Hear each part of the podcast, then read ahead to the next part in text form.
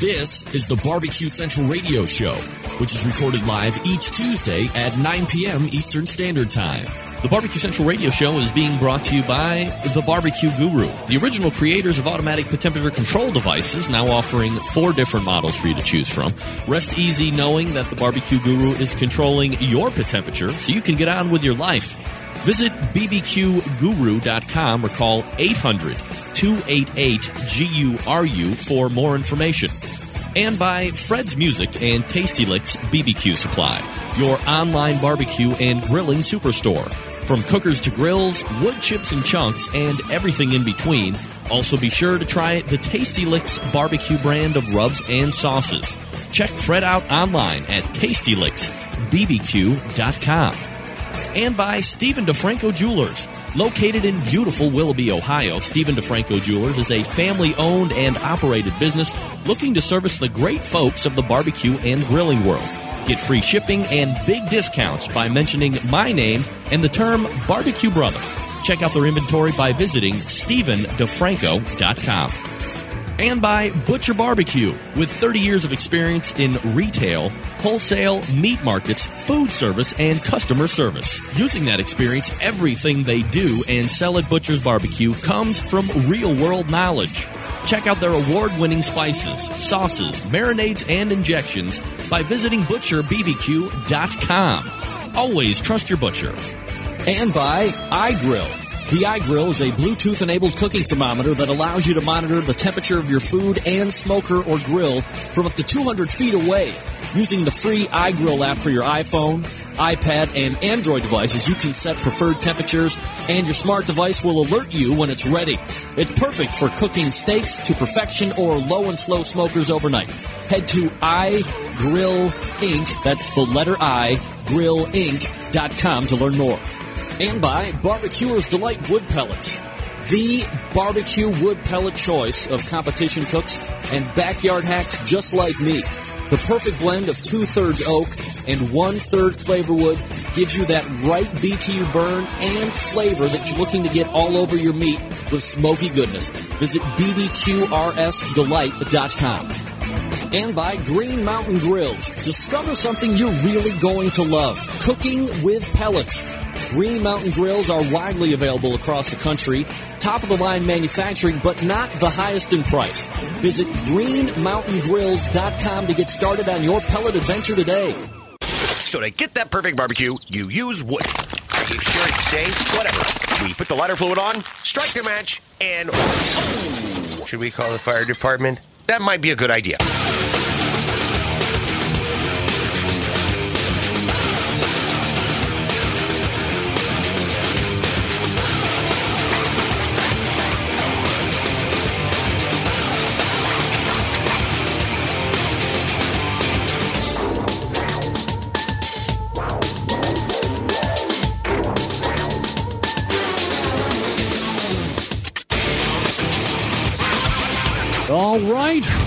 Good evening and welcome to the Really Big Barbecue Central Show, folks. Oh, yeah.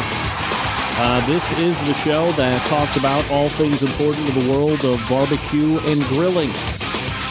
Broadcasting live and direct from the Rock and Roll Hall of Fame city of Cleveland, Ohio. Dare I say it? We call it the barbecue capital of the North Coast, where I come from. I am Greg Rempe. Happy to have you aboard here on your Tuesday evening. If you want to jump in on the show tonight, more than happy to have you. Two ways to get in touch with me 877 448 0433. You can also email the show if you would care to. Greg at the BBQCentralShow.com. And here is what's happening in case you didn't sign up for the newsletter. By the way, everything else you want to find out about the show hit up the main website, thebbqcentralshow.com. That's where you also sign up to get the newsletter coming up in about 13 minutes from now. It has been, dare I say, a while since this guy has made his uh, appearance or reemergence or whatever you want to call it here on the show. Creator of the uh, Amazing Ribs website, Meathead Golden. Uh, sorry, Meathead Goldwyn joining us on the show. Absolutely. And then, oh, I got to give myself a little more heat on this microphone. Uh, coming up, uh, well, he'll. He, let me track back. Meathead will take care of the entire first hour. Thanks for coming. Then we'll move into the second hour, where we will find a first time guest to the show, creator of the Grilling 24 and 7 website slash blog, John Thomas, joins us on the show.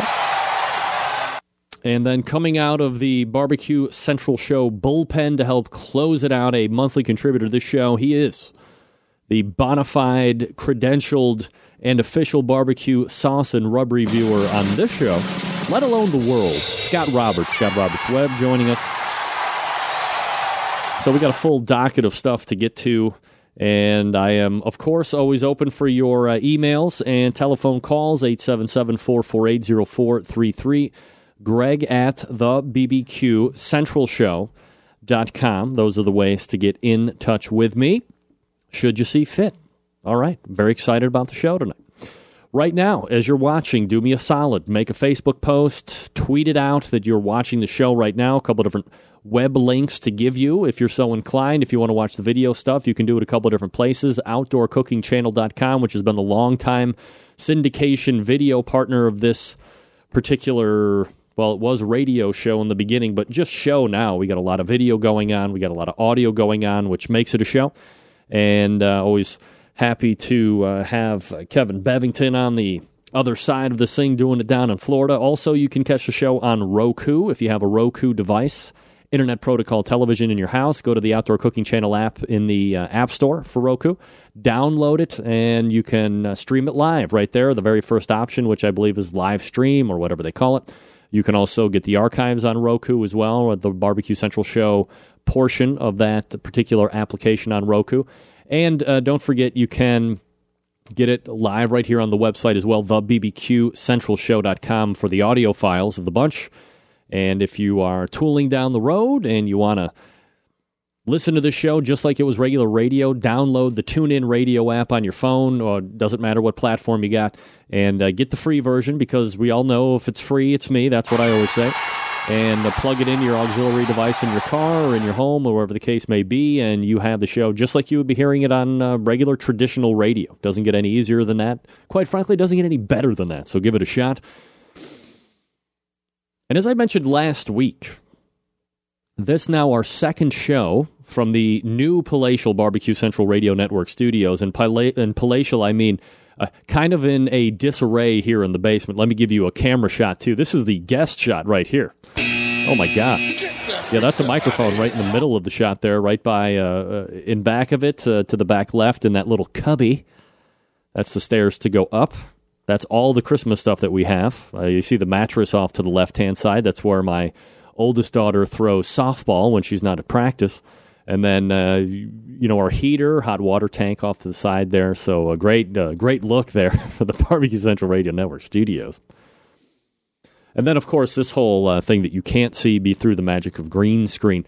You know, a lot of people uh, asked me, you were talking with Dr. Barbecue last week during your regular segment, and uh, all of a sudden you were like, hey, I gotta go. I'm out of here. What really happened? What really went down? Well, I'm glad you asked. I'm going to let you in a little secret. Uh, the house, the new house that we're in now, is a colonial, so we have uh, stairs in the house. The old Barbecue Central Radio Network studios was a ranch. So there were no stairs in the house. Mix small kids with a large number of stairs, bad things happen at some point. Big stuff out of here. You know what it's like. You remember? You remember. I know you remember. Remember what it was like when you were a kid and maybe you lived in a ranch house and used to go to somebody else's house who had stairs? Stairs were like the most magical thing that ever were made when you were a kid I mean, take it from me, growing, uh, having uh, three kids grow up in a ranch house just until this past year. Every time we would go somewhere other than our own house where there were stairs, it was like Disneyland. Oh, there's stairs. I'll run up and down the stairs and up and down the stairs and up and down the stairs. I'm going to slide down the stairs on my belly. I'm going to slide down the stairs on my butt. Stairs are great. Stairs are great. Uh, inevitably, in this uh, this case, it's sooner than later.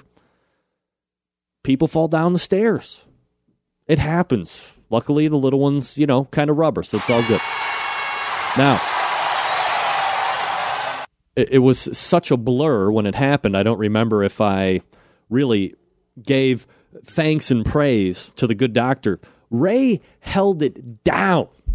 Ray, if you go back and watch, if you missed the show or you've just heard the audio portion of it, which I appreciate, of course, Ray really held it down in a way that, you know, if you're really not accustomed to how a live show would work, because this show happens live, you know, I, I'm still baffled by the amount of people that have no idea that as they're hearing the show in a podcast, don't realize the show took place live from the two hour stretch between 9 and 11 p.m. Eastern Standard Time. People still think that this is a pre recorded show, and I don't get it. This is live. If you're hearing the show any other time besides Tuesdays from 9 to 11, uh, this show was recorded live, no editing done. This is how the show happened January 14th, 2014, when you hear it tomorrow, the next day, and five years from now. So imagine you're Ray Lampe getting interviewed by me honor in its own right for me. And all of a sudden, I'm like, uh, I gotta go. And then I'm gone. Ray stands there for about, you know, 30 seconds, you know, realizes that I'm not coming back. Maybe something potentially bad has happened, or as he put it, got to let the dog out to take a piss. And he just picked up the question and ran with it. Ran with it.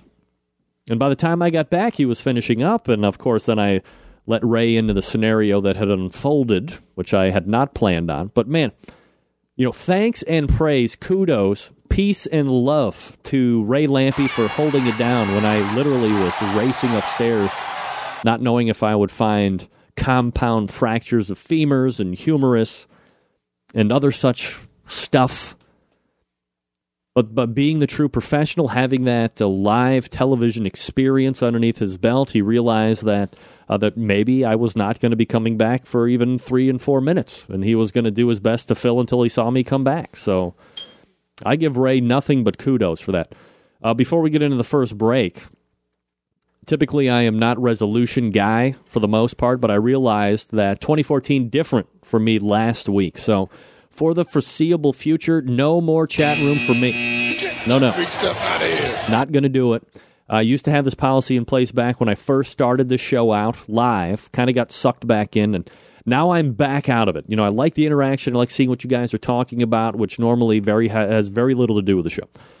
But I need to keep the focus on the interviews, making sure that I am bringing you the best possible product that I possibly that's redundant that I possibly can between the hours of 9 and 11. So if you want to get a hold of me, if you want to weigh in on something, if you want to criticize me for being a douche, do it the old fashioned way. Shoot me an email for crying out loud. Good way for you to get on the air, too, by the way. You email me, I read your email on the air, mention your name. It's fun and exciting for both. Again, recapping, if you want to give me a holler, not in the chat room, I won't be there. Sorry, I'm not going to do it. Email me instead, greg at thebbqcentralshow.com. Nobody called me a douche. I'm just saying, if you want to call me a douche. I don't. There's plenty of reasons why. Again, quick reminder about the longest running sponsor of the show, the Barbecue Guru, makers of automatic temperature control devices. Uh, they are located in Warminster, Pennsylvania. I believe in uh, February, you would recall my last conversation with Bob Trudnak from the Barbecue Guru that they will be putting on the first annual Shotgun Fred Barbecue Cook Off in Texas, uh, where Fred was from originally. Uh, these guys created automatic pit temperature control device technology. Why would you buy from anywhere else? I don't know. I know if I had the choice of either buying the technology that somebody invented versus buying somebody else, I would always go with the experts in the industry, but that's just me. You might decide to do differently. Uh, if you're not familiar with how these little beauties work, you know, I'm not going to get into that minutia, but imagine a product that allows you to set your pit temperature in one set. It keeps it running at that set temperature all the way through the cook. Sound too good to be true? It's not. This is real life. You can take advantage of this technology today. Now, maybe uh, you're like me and my wife and a bunch of our neighbors. You're busy working professionals. You're constantly on the run with kids doing errands. Quite frankly, you just don't have the time to sit around and tend pit temperatures. I get it. The Barbecue Guru allows you to throw on a pork butt, a brisket, a couple slabs of ribs. You're off to do whatever it is you need to get done. Barbecue Guru maintains the pit temperature you set it at. Just that easy. Now, maybe you're in the market for a cooker. Look no further than the Onyx Oven. Plus, uh, from what I understand in our last conversation with Bob Trudnak, they're coming out with an additional cooker as well No fine details on that yet, but we'll have them back on when they're ready to announce. Uh, but in the meantime, the Onyx Oven has been winning on the competition circuit as well as in backyards all over the country. It's fully insulated, holds a ton of meat, accommodates half and full pans for food service, and works seamlessly with any barbecue guru pit temperature device you can get your hands on.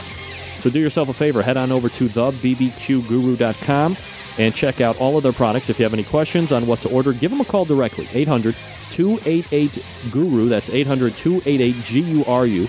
They'll make sure you're outfitted with exactly what you need to get you up and running right out of the box. 800 288 GURU or visit thebbqguru.com.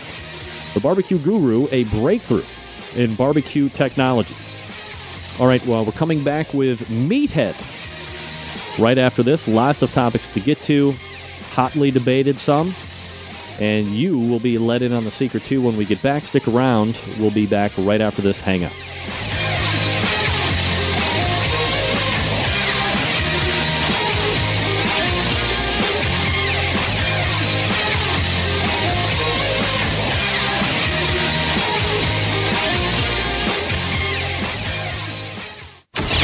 Broadcasting live from the Barbecue Central Radio Network studios in Cleveland, Ohio.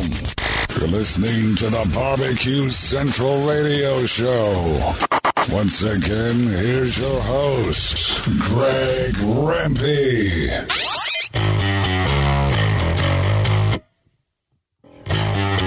All right. We are back. 877 448 0433. Greg at the BBQCentralShow.com if you are so inclined to get in touch with me. Of course, uh, whenever anybody hears this music, you know for damn sure that it's uh, one fine time coming. A hit song, if uh, you are so inclined to gauge hit songs. I don't know if you would find the song on uh, America's Next Voice Talent Idol. It's a new show I just made up. But we do welcome Meathead Goldwyn in the show. Meathead, how are you, buddy? Hey, how's the uh, Cavalier of Barbecue? Oh, we are uh, suffering mightily, but uh, we're no knees like Derrick Rose, Meathead. How about that? Oh, Thank you. Finally, I get to uh, exact some type of revenge when you always come with the uh, Cleveland Cavalier of barbecue. yeah. well, you are. A Cavalier is a gallant horseman um, uh, on a, astride a steed, leading the charge. Yes. I mean, aside from your location in that hole of a town, um, you are a cavalier. All right. Well, I'll uh, I'll take the compliments wherever I can get them, Meathead. You know that about me for sure. and uh, I will have you know before we get into the debauchery of the next two segments that uh, Forbes magazine has ranked Cleveland as potential breakout city of 2014. They've tapped it the next Brooklyn, New York. How about that? Breakout? You mean zits? That's right, zits. Watch out. Meathead will be here all week. Be sure to tip your waitress. all right, Meathead, quick contest. Who's got the better beard, me or you? Well, you are the better looking, that's for sure. Goddamn right. Let's leave it at that. All right. Now, look, we got a number of things that we need to get to here, Meathead, and I don't have my agenda uh, pulled up here with you, so uh, give me one second while I sift through all of my diligent notes. We have two topics tonight. Yeah, two topics, and let's get the food stuff out Yeah. of the way to make sure that we have uh, allotted our special time. Hold on one second, Meathead. Food before politics. Food before politics, absolutely right. And I never talk politics with my friends, uh, so we can talk politics all day long, Meathead. Well, we're talking Chinese barbecue. Nobody, and, nobody got that joke. and then we're talking the uh, the top twenty-five most influential Yeah. uh, people in barbecue. we will which is politics. deconstruct. We will deconstruct the pork barrel list that was made public uh, towards the end part of last year. All right, so let's dive into Chinese barbecue. Obviously, myopic Americans think Southern style barbecue whenever they see the triple letters of BBQ or hear the word barbecue, however you spell it. And I am. I, I don't want to say that I am uh, bending or relenting to whatever view you have, but as I become wiser and older, my view is starting to expand a little bit. It comes with the beard. Yeah, of course. I'm much more wise and much more uh, uh, confused with Middle Eastern terrorists, but that's fine, neither here nor there. You know, speaking of beards, by the way, Yeah. I, I have a theory and I notice you're getting some gray in yours. Um, uh, my theory is is that gray matter leaks out and it gets into your hair, and so gray hair is just gray matter that has escaped. And so um, I certainly have lost a lot more gray matter than you. Yes. But um, you're getting there. Well, that's why uh, perhaps you're a little bit more wise on your face than I am, but nevertheless. I'm just a few steps away from the from the asylum. That's, that's right. What, so, what do we know about uh, Chinese barbecue? I, I, I, would say that uh, if I'm gauging a copious amounts of Americans, they wouldn't group Chinese barbecue into the barbecue scene, but obviously that's a incorrect assumption. Well, it, no, actually, for once you might be right. Uh, no, uh, there's there there's a lot to what you say, Greg. Um, I've learned a lot about it. First of all, I, the background here is is I just love Chinese food. Yes, me too. Um, there's a big Chinatown here in Chicago. Um, um, a couple of years back, my wife and I just went on a binge and we cooked Chinese every night.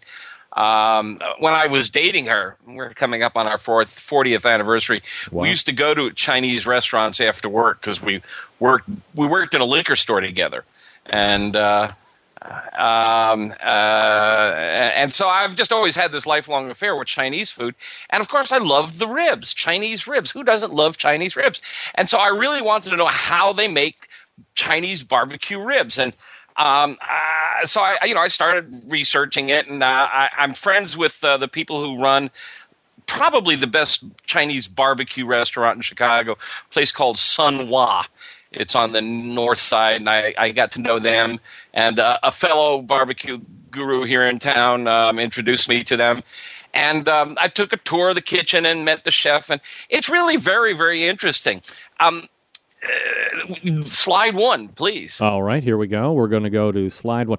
Uh, Meathead, I understand that you probably can't see my pictures, but you're probably looking at it from somewhere else. But, but slide I, I one is up. monitors, so I yeah, I see it on my left monitor. And these I look, talk to this one, yeah, because that's where the camera. These look really good. These look really good. Aren't they beautiful? That's yes. my attempt at Chinese um, ribs, and that is Ooh, wow. um, Chinatown char siu ribs. I call them, and the recipe is on my website, amazingribs.com. And I slaved long and hard and uh, make a batch, taste it, hustle down to the Chinese restaurants, taste theirs, hustle back. And I've come pretty close. And I've learned a lot about the process. It is not barbecue by any stretch of the American definition, any stretch. Um, uh, in China, um, it is often cooked with charcoal, but in the United States, it's almost always cooked with a gas oven. Yeah, it's this big gas oven. Um, um, actually, I oh dear, what number is next? I, now that I'm I'm out number of, uh, number know, two improv, improvising. Yeah, it's this uh, big uh, vessel looking thing. Yeah, where is that? Uh, that's it. Yep. That's it. The that Sun Wah is, uh, oven. One of the ovens that they use at uh, at, at, at Sun Wah, and uh, the door swings open and the food hangs. It's like like the pit barrel. Um, the food hangs in this pit barrel barbecue. There you go. There's some um, pork loins and tenderloins. Actually, I think those are tenderloins. Um, and Greg, you know the difference now, don't you? I do now. it's a running joke, folks. If you don't know it, uh, we won't get into it. Um, and um, uh, those are pork tenderloins, and it gets a smoke ring, but it's not from smoke. No, it's from uh, Tender Quick. No, no, no, no. Uh oh. Let's see if anybody in the uh, in the chat. Go ahead, guys, in the chat room. How do they get the red smoke ring? Come on, type it in, somebody. They serve raw meat, meathead. No, no. It's it's it's a food coloring. It's just red food dye.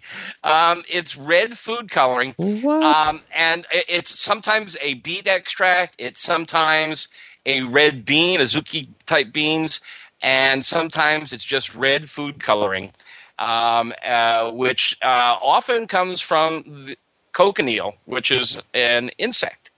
Um, nice. Uh, yeah, well, it's natural.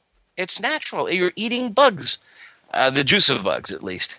Um, but it's a red food coloring, and they get a really neat smoke ring, and you've seen it. And I'm, and I'm thinking, uh, let's uh, let's go to um, Uh, slide four. All right, here we go. Oh, Yeah. now the what a great picture this is. It makes me want to grab a beer There's or your a fine uh, a fine white wine and just get after it. And and uh, that's from the same recipe Oh, as um, the uh, ribs. Um, I didn't use the sesame oil, and I used a little less coloring, but um, th- that's pork loin, not tenderloin. Um, and uh, what they do is they they have a marinade. Um, now, if you've done any Chinese cooking or um, uh, if you like Chinese food, there's a few cornerstone flavors. And, and one of the reasons I want I got I got I got to go back to the why I suggested we talk about this. Yes, Because please. during the Polar Express last week, um, oh, forget it. I I cooked out only once. I I wimped out. I just did not want to be out there very much, and um, uh, I cooked indoors. And this is a great recipe for indoors because you can do it both outdoors. You can do it on your smoker. You can do it on your grill, and you can do it in your indoor oven. And if you're just dying for some good ribs, and uh, this is a really neat variation on the theme uh, that you can do with um, either spares. St. Louis cut baby backs. Some Chinese restaurants they use baby backs. Some of them they take the spares and they slice them in half, so they're like little riblets. You can Okay. do that if you got a bandsaw in your basement. Who doesn't? um, but the flavors are really typical Chinese. What we call Chinese flavors are usually based on toasted sesame oil. And uh, if you see sesame oil that's pale or yellow, that means it's not toasted. It's just a plain old vegetable oil. Toasted sesame oil is brown and it doesn't take much. A few drops of it. And f- just for the fun of it, if you don't have any, go get some and smell it because the minute you smell it, you're in Chinatown, you're in a Chinese restaurant. And a few drops of it in mayonnaise is really good on a chicken sandwich Wow. or chicken salad. It really takes mayonnaise into a wonderful direction. And you can use it in a lot of things, but it's really potent. Just a few tiny drops of toasted sesame oil is all you need. And that's a really distinctive uh, Chinese flavor. Another really distinctive Chinese flavor that's in this marinade is hoisin sauce. Yeah. And hoisin sauce, some people call it Chinese ketchup. It has no tomatoes. The reason they call it Chinese ketchup is very common. And if you've ever had moo shu pork, that brown stuff that you spread on the pancake, that's hoisin sauce. Now you can buy char siu, which is Chinese barbecue sauce, but I don't recommend it.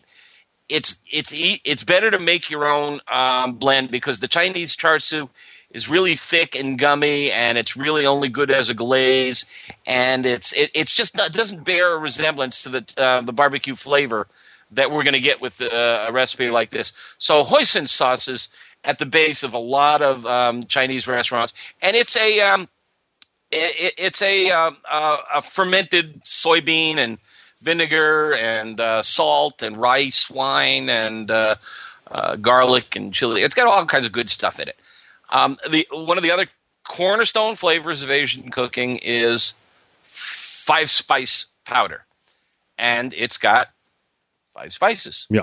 um, cinnamon, cloves, star anise, fennel, and uh, Sichuan peppercorns. And uh, um, it's really easy to make. Uh, you can just get those five ingredients, grind them up, and it's expensive to buy. But if you cinnamon, cloves, star anise, fennel, Sichuan peppercorns, grind them up, and you can make it yourself. I've got the rough proportions in a recipe on my website.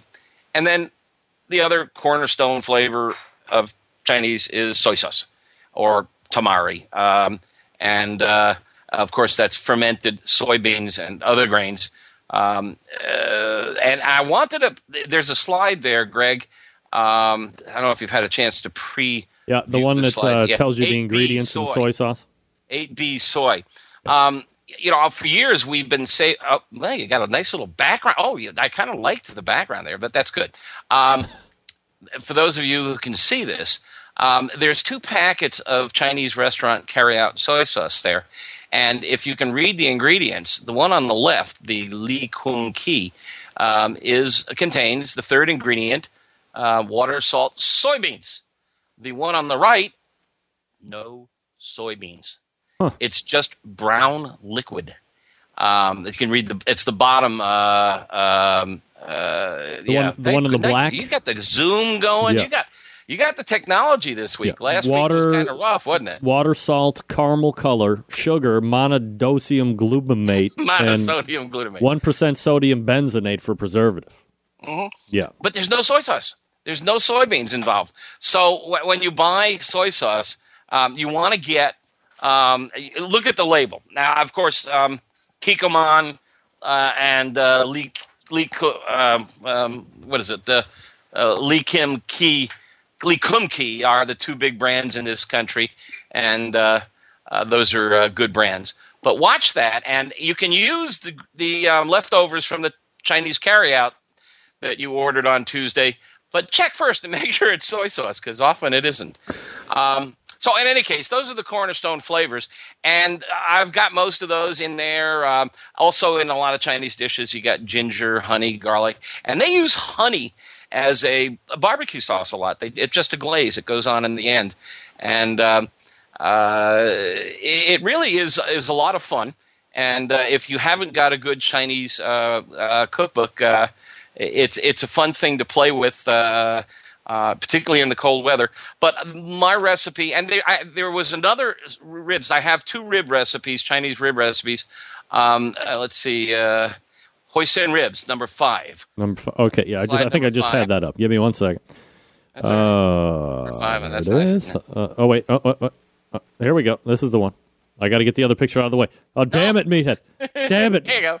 Where is it? Oh, there it is. Okay, there we go. Well, yeah, it's in the background. Sweet Uh, now. that's good. Uh, th- uh, uh, this is my um, hoisin ribs, um, and th- this is a slightly different approach and recipe, and it's got a, a kind of a brownish color, but it's really quite tasty, and um, it's really nice with um, uh, chopped green onions on top and some sesame seeds. Um, fun stuff uh, for the uh, pork lovers out there. Yeah, I see somebody in the um, uh, chat room as uh, Patio Daddy, of course. John, good to see you. You always know the right answer.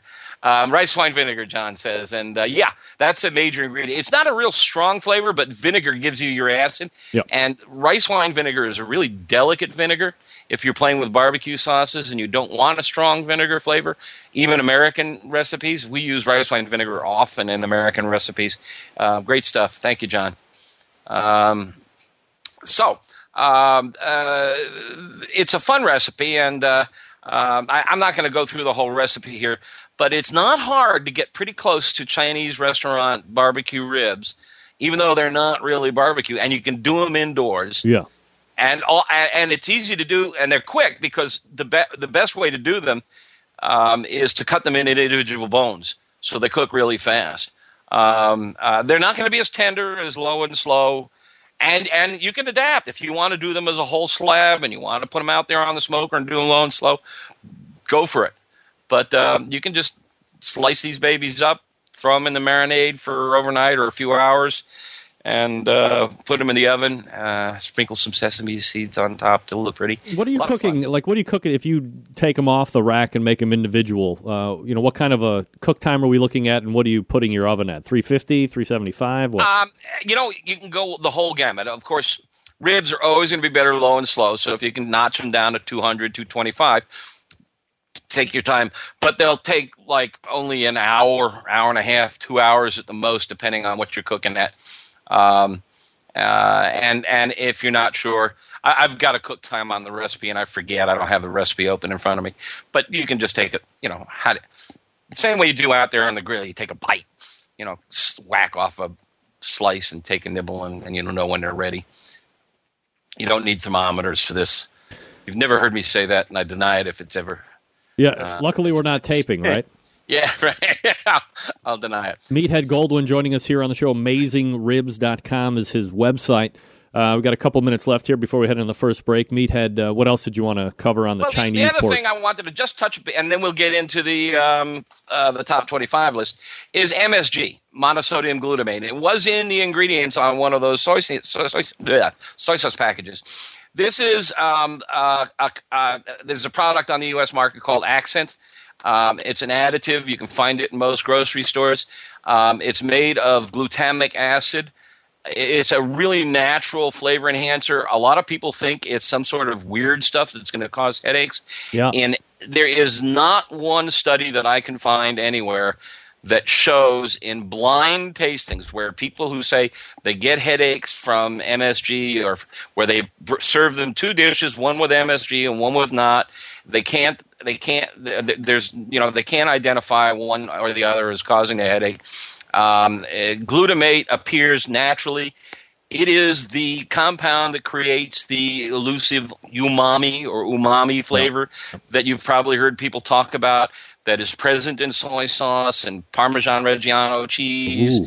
And in beef and in mushrooms and tomatoes, it's this savory, meaty, richy, rich flavor that uh, uh, is in one of the essential flavors. And um, you know, the uh, food writer Jeffrey Steingarten uh, uh, uh, from New York was addressing this issue of Chinese restaurant syndrome where people complain they got headaches from the MSG in Chinese food. And of course, he came up with the ultimate uh, rhetorical question. He says, if that's the case, how come everyone in China doesn't have a headache? Yeah, absolutely. They're used to it. That's why. And and I will add to that. Uh, a few years ago, I um, uh, I went to Rendezvous in Memphis, and uh, I don't care what everybody thinks about it out there. It's a fun place and uh, it's a historic place, and uh, they they don't cook barbecue the way a lot of people want barbecue to be cooked. But I, I just have a ball when I go there, and I wanted to do rendezvous ribs, which are served with just a sprinkling of their dry rub on top. It's not even cooked; they just sprinkle it on there raw and serve it.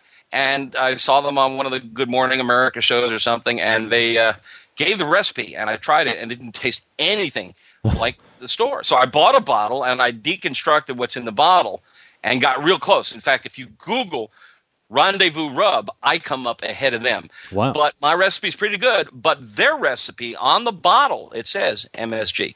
So if, if, if MSG causes headaches, how come everybody who goes to Rendezvous doesn't get a headache. I think we know what's happening here, Meathead, and uh, enough is enough with these people for crying out loud. All right, Meathead, take a break. You're on fire. Uh, refresh your drink. I'm going to talk to people quickly about Butcher Barbecue.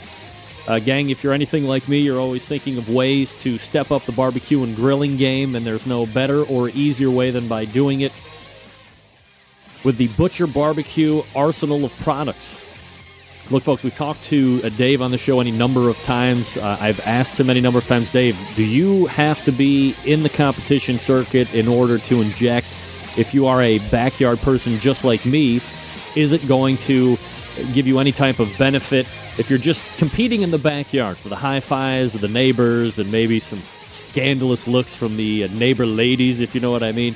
And he said, Yeah, absolutely. I mean, you don't have to be on the competition trail to inject to get those benefits.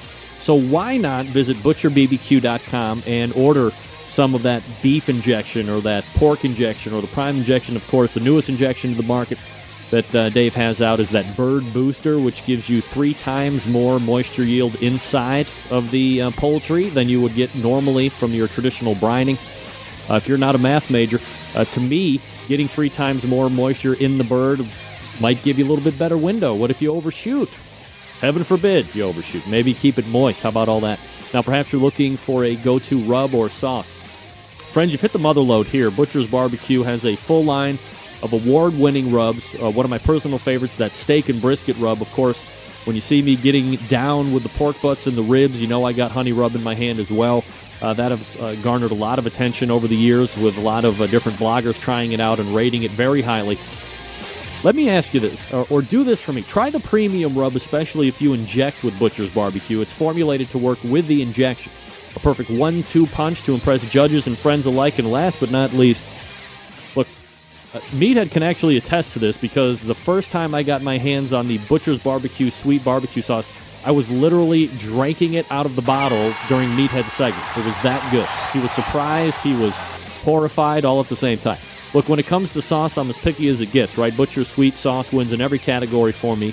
Not overly sweet, a nice slice of tang, just the right amount of back end heat, and for crying out loud, no liquid smoke. Dave took the time and effort to make quality sauce, and he didn't take the easy way out like most do by adding that little ingredient to make everybody think that there's some type of smoke in there. Forget it. Grab a bottle of six. It will go through, you'll go through it really fast, no doubt about it. And you're not going to break the bank when it comes to shipping either. So head on over to butcherbbq.com.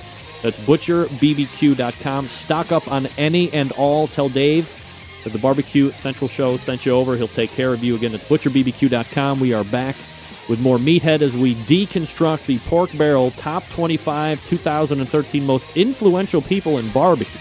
Heaven forbid. Katie, bar the door. We're coming back right after this.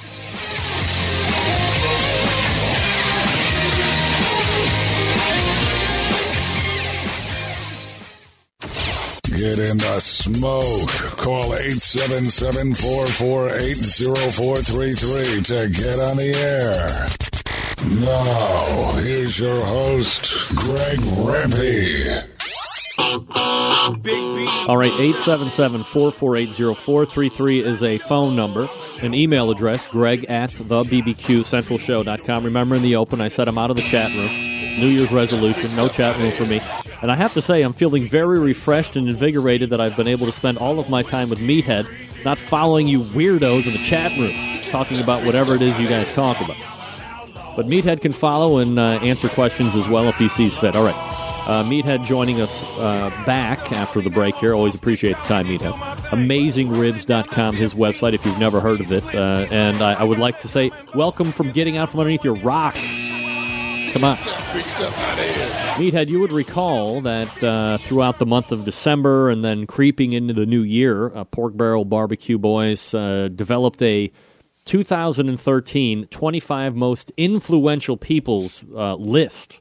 And uh, I got a uh, email from you that said, you know, geez, I've seen this list and I appreciate the fact that they've uh, gone through the effort and, and task of putting such a list together. But geez, it seems like they've missed out on quite a number of people, and uh, you felt a duty to come on and perhaps uh, present a list of your own or perhaps some uh, things that should have been added to this list. So I will let you uh, take it and add my two cents where it uh, seems to be fitting. First of all, in case they're listening, I want them to know I think it's a meritorious list. I think it's really a good list. Yep. Um, I think they did a great job. I absolutely agree with Bobby Flay at number two. I don't care what folks say. This guy does great grilling, occasional smoking. He's taught so many good techniques. He's brought a lot of creativity. Why do people hate the Bobby Flay meathead? What he is, is it the New York thing? You know, well, I think Greg, we hang out with a lot of people on the competition circuit, and that's a very small insular world. You had Sterling Ball on a couple of weeks ago, and you know, I was talking to him the other day. He says there's maybe three dozen at the most teams that cook 20 competitions a year yeah. that maybe there's less than a hundred that cook 30 or 40 a year. Um, they're going to name the team of the year. It really is a competition among 10 or 12 teams.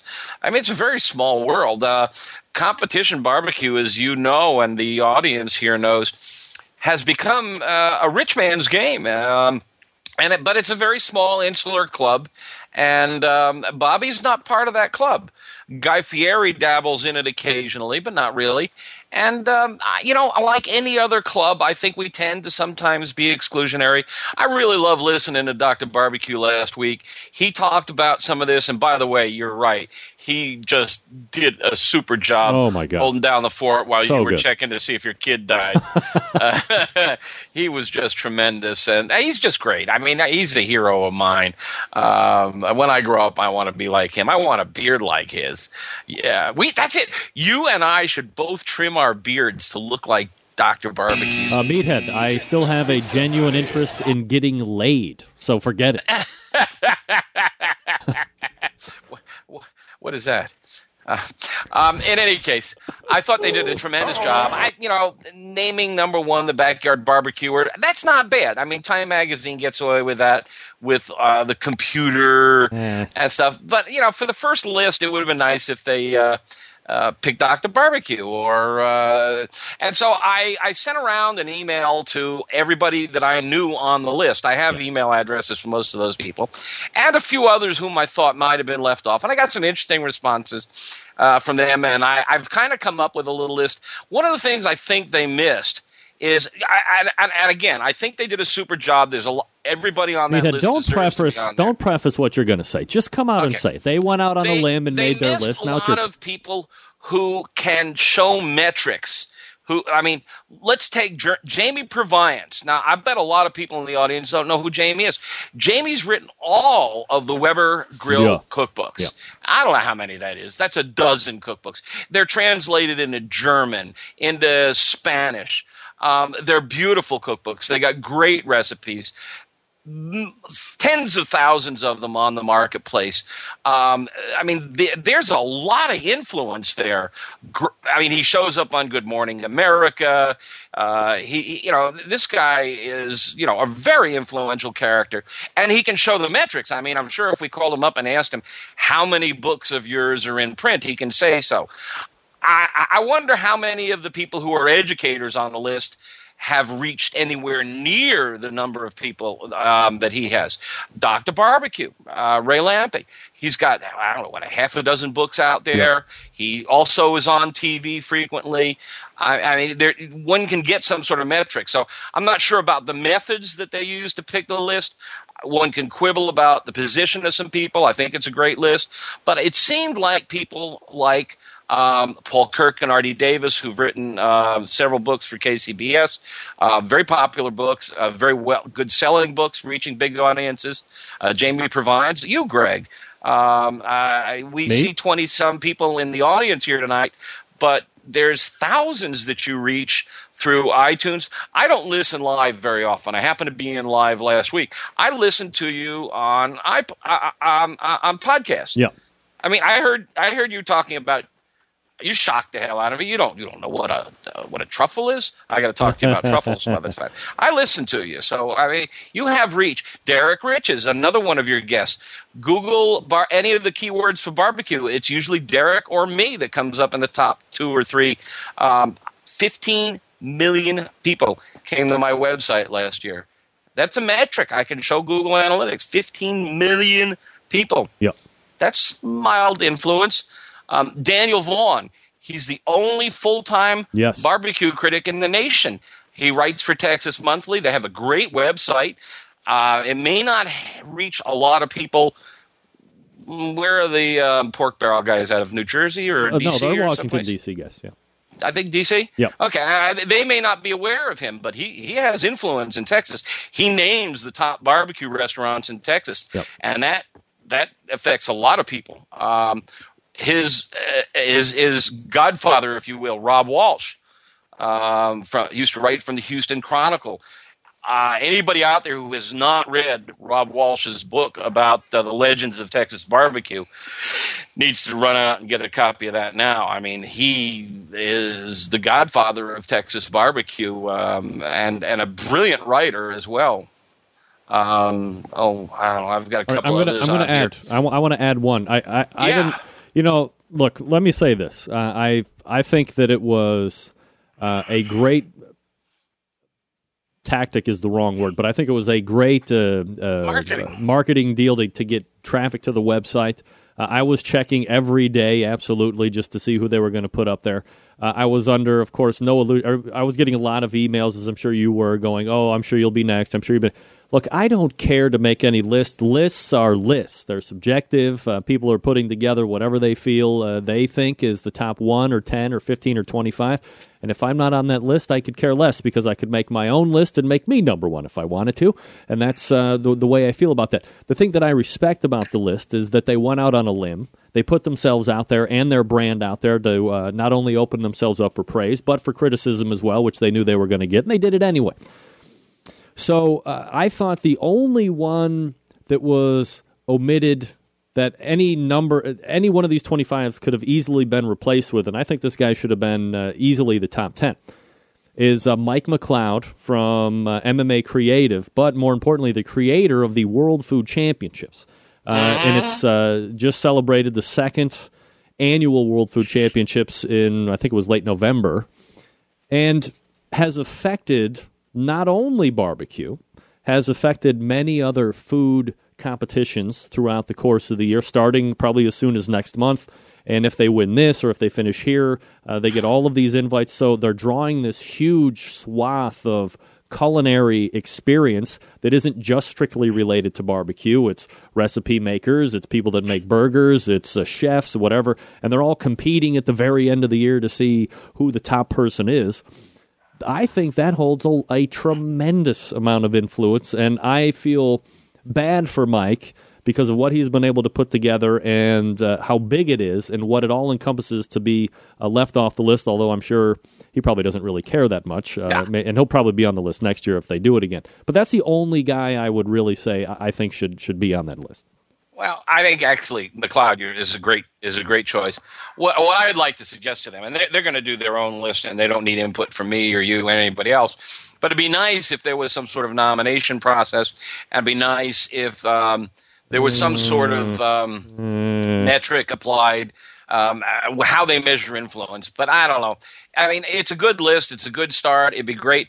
Um, uh, some of the others that were suggested when I sent out um, my notes, um, uh, uh, Dave Raymond, um, whom uh, they spoke so highly of um, in their interview with you, uh, said that Jared and his dad from um, uh, Weber Grill uh, are still deeply involved, and he should be involved, uh, should be on the list. And uh, the people, the, the, the, the, president of Old Hickory Pits uh, and Southern Pride, uh, they should be on the list. Um, uh, Carolyn Wells uh, at KCBS. She was on the list. She was sixth. Yes, yeah, oh yeah. Yeah. Oh, no, okay. I, I, no, I, Car- Carolyn suggested Oh, okay. that it would be nice if there was some sort of nomination process, Yeah, yeah. or voting or selection process. Now, look, I have a I have a very big issue with uh, a lot of these other uh, polls or uh, people of the year BS that's out there on the internet because, uh, however, a nomination. Uh, process works. You get Yeah, whittled yeah, down to yeah. however, Vote and then me, all of a sudden, me, all my friends then it becomes a and vote for promotion. I mean, give me a break. That's no way to just put your list out and take the lumps if you get them. That's what I say. Well, you said that last week, and you I think you were right. Yeah, they had the uh, cojones, cojones to do it, and I applaud them, and it's a good list. Um, so I'm just going to send them my uh, suggestions, and uh, I think it'd be nice if others did as well. There is on the list on their blog a place to add comments, and the oh, there's one comment only, and it's from somebody who's uh, the mother of somebody who's on the list. Yeah, it's Ronnie Cates' mother. Ronnie Cates' mom logged in. and Thanks said, for "Way to go, recognizing my son. Thank you. Yeah. Uh, so there's there's room for uh, for input. I hope I hope they'll take input. Uh, but uh, I think it's a fun list, and I think they brought recognition to a lot of people who deserved it. And uh, they may have left a lot of a lot of good folks off, but it's a good running start.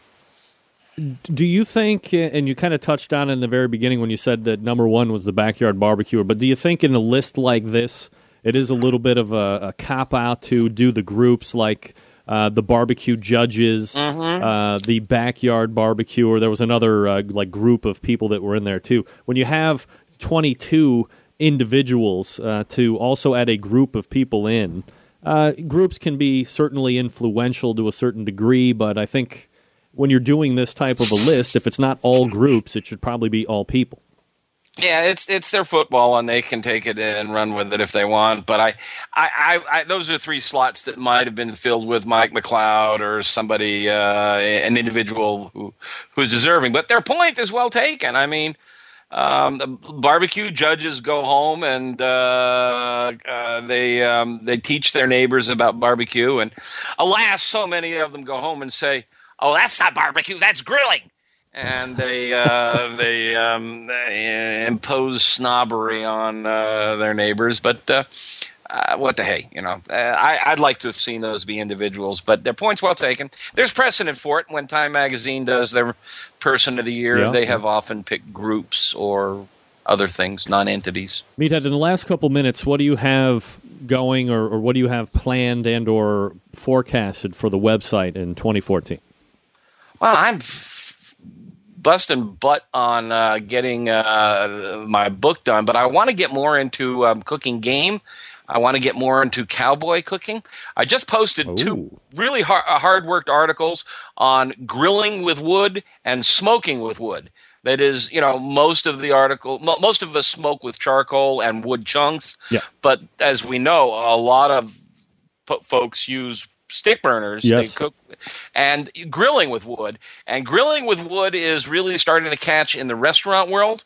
And um, uh, I've got some really good tips on grilling with wood and campfire cooking, and I want to do more in those areas next year. Um, I want to get into more uh, international foods and creativity, like we talked about tonight. I have a really good yakitori ribs, J- Japanese ribs recipe that uh, uh, I'm going to come out with soon.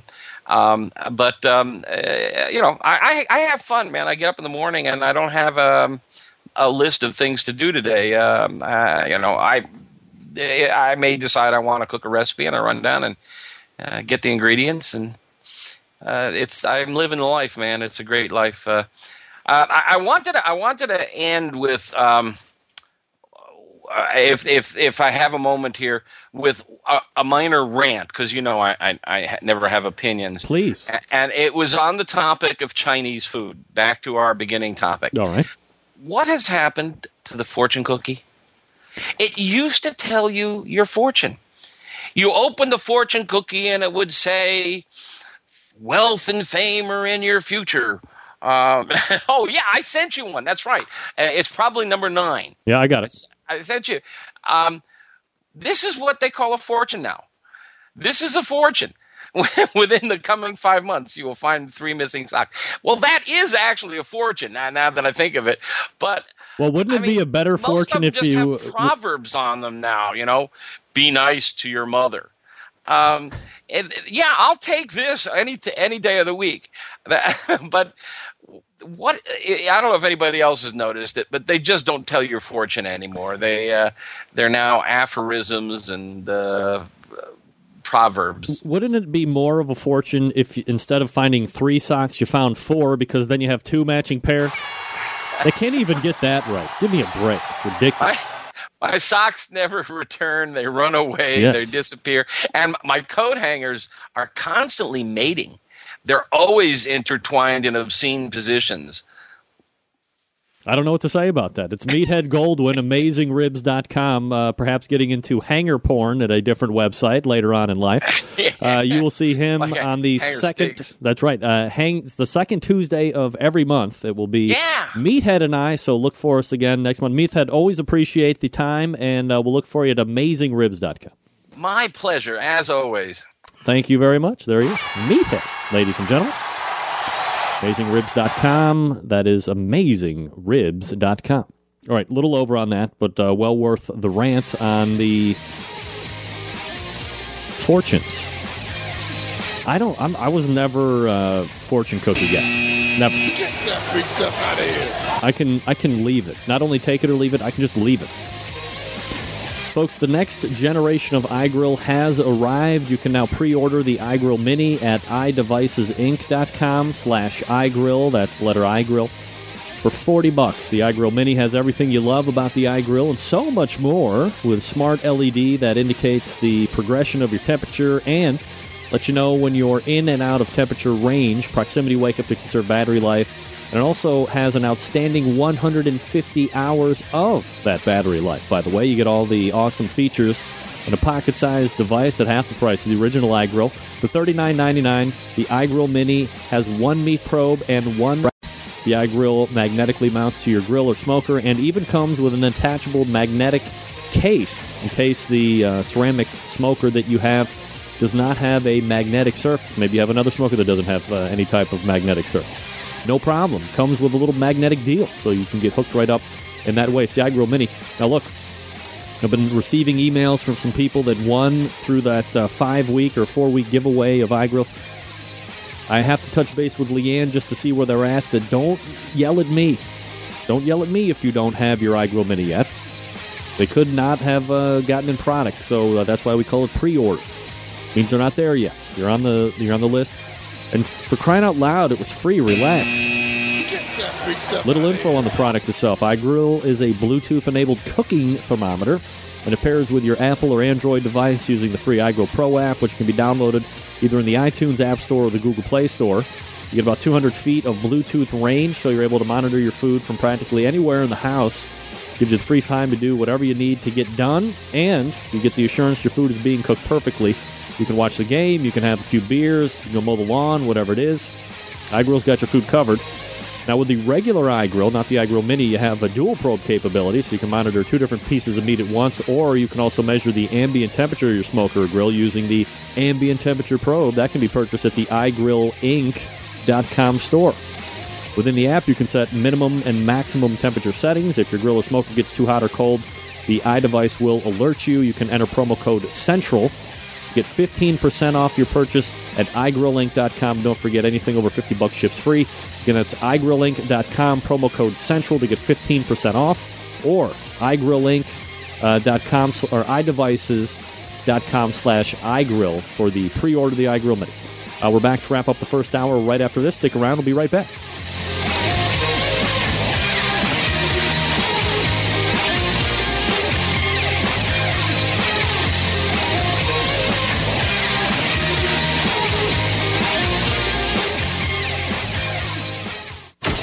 Broadcasting live from the Barbecue Central Radio Network studios in Cleveland, Ohio. You're listening to the Barbecue Central Radio Show. Once again, here's your host, Greg Rempe.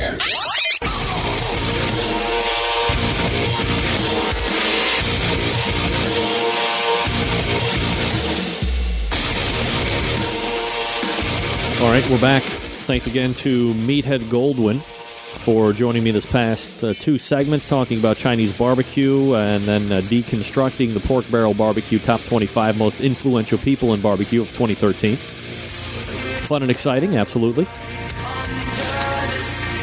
AmazingRibs.com is his website. Uh, if you're looking to make some Chinese barbecue ribs, because it might be getting, it's going to be getting cold out here in the Northeast again and uh, maybe you're not up to it to uh, get out there and cook them on the grills or smokers or whatever you got. You want to do it on the inside, still have a little rib love, little uh, Asian or Chinese flair, AmazingRibs.com. Check out uh, the recipes he's got up there or email Meathead. He's always very accessible for everybody. Uh, we're going to step away here. We'll reload to the second hour. John Thomas is in. Scott Roberts is in. Your phone calls and emails are in. You are listening to the Barbecue Central Show right here on the Barbecue Central Network. Stick around. We'll be right back.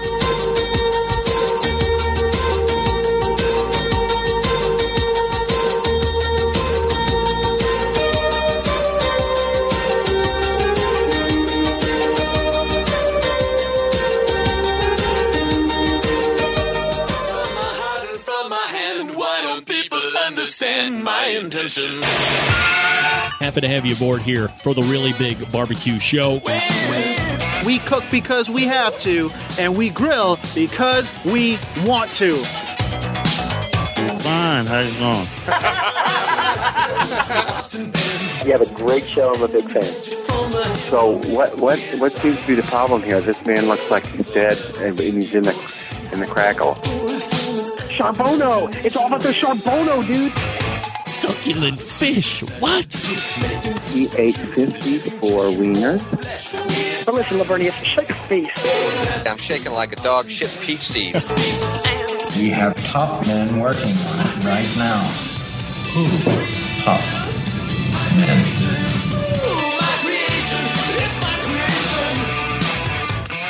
All right, just like that, we are into the second hour. Boom, boom.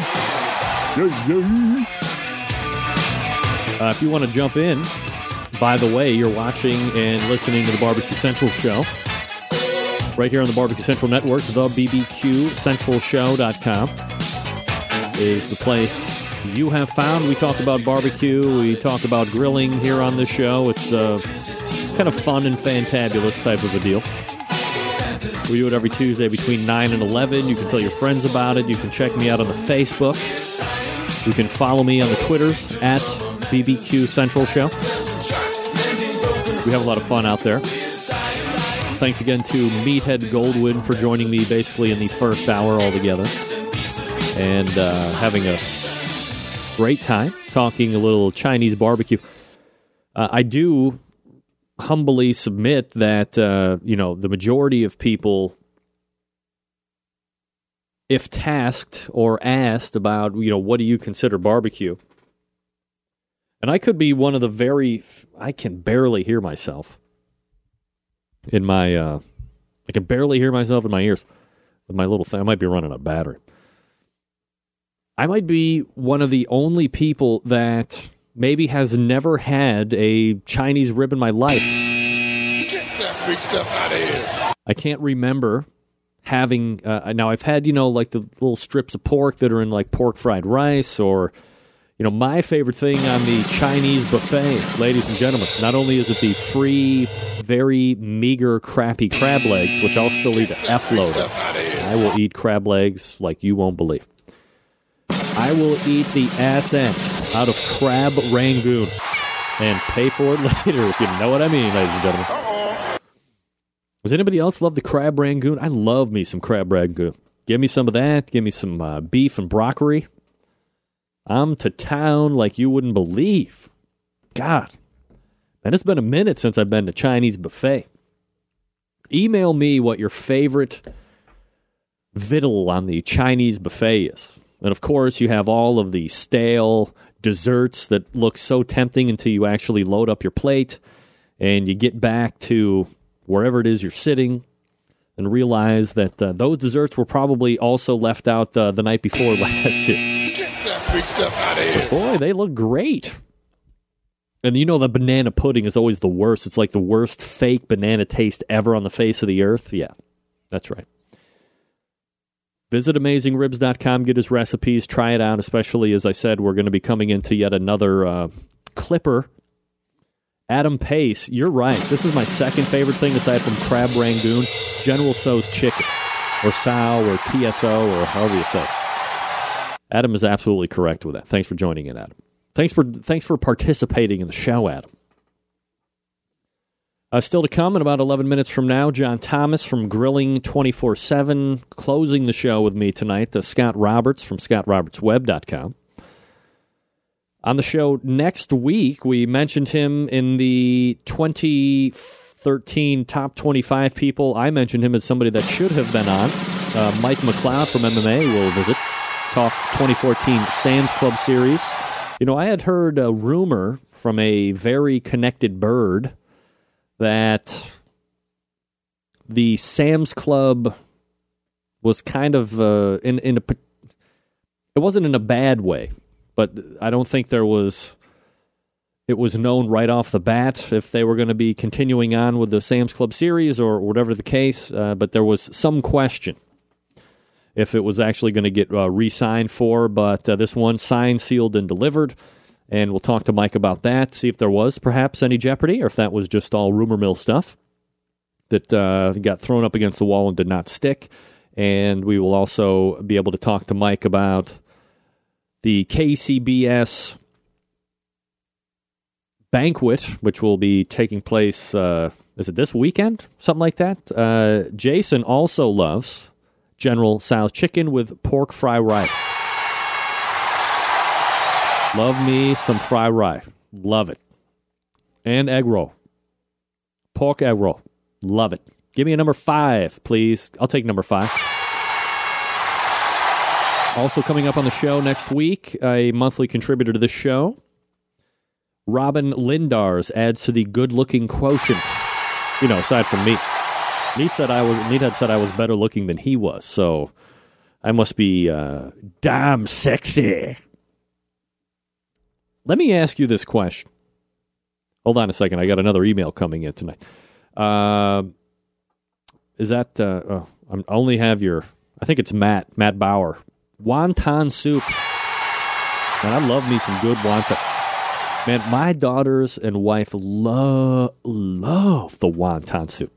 Even on takeout, we'll get the big, huge plastic, non-recyclable container of wonton soup. That thing is so heavy duty. That container is so heavy duty. You can like reuse that bad boy for pretty much anything. You need to have a, a reuse on that thing, no problem. You can uh, store meat.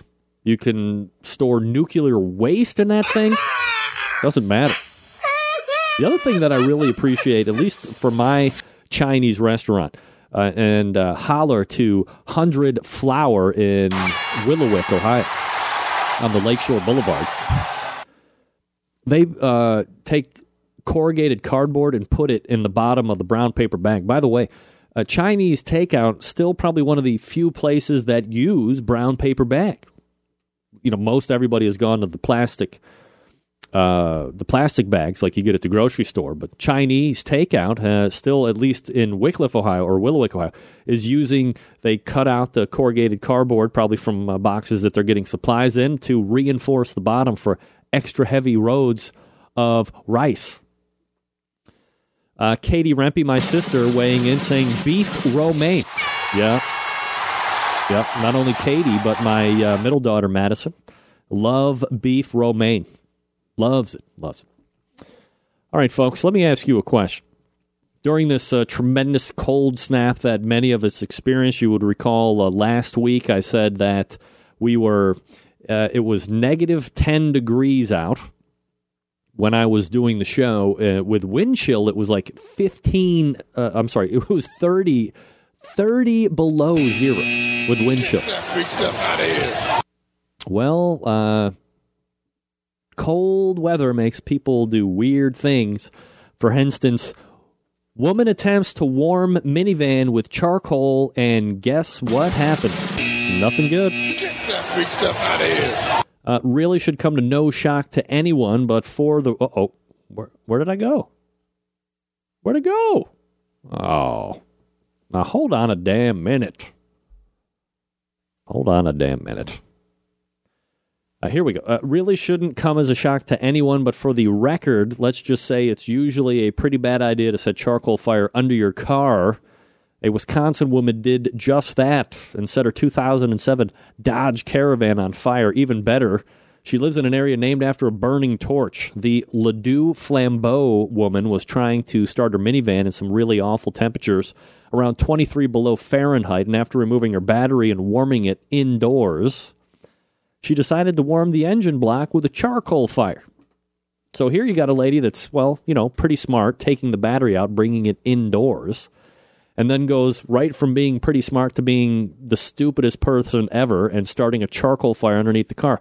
The inevitable fire started with the underside of the bumper, quickly spread to all deliciously flammable bits of rubber under the hood and around the engine bay, causing the local news says it's about a $1,000 worth of damage. But uh, as the writer of this article would say, it has to be way more than thousand dollars. I mean, somebody bumps into you in the back bumper, and you're in at least fifteen hundred bucks.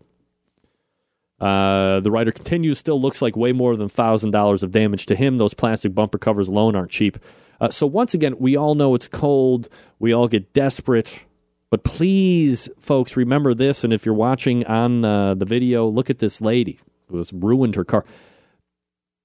If it's a public service announcement you want, it's a public service announcement you will get. Don't. Please don't build fires underneath your car to heat the warming block. It's the worst idea. Get that big stuff out of here. It's the worst idea ever. Um, cars not meant to be um, have cars are not meant to have fires lit under them uh, especially near gas tanks. It's just not. It's a bad idea all the way around. Always a bad idea. Remember this. Much like if you are going to start a sentence with the words, and these would be the first two words out of your mouth, and I had a boss that used to do this them are. If you're ever going to start a sentence with the words them are, immediately stop. It is incorrect. Big stuff out of here. It is incorrect. Never start a sentence with the words them are and never start a fire underneath your car to warm up the blocks. I mean, no, never. Never. Not one justifiable reason to do it.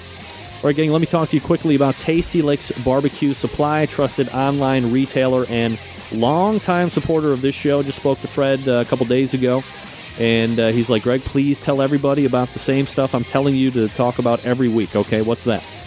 About Kamado Joe cookers? About Meadow Creek cookers? About spices, sauces, accessories, many items, most of these items in stock, ready to ship to you directly.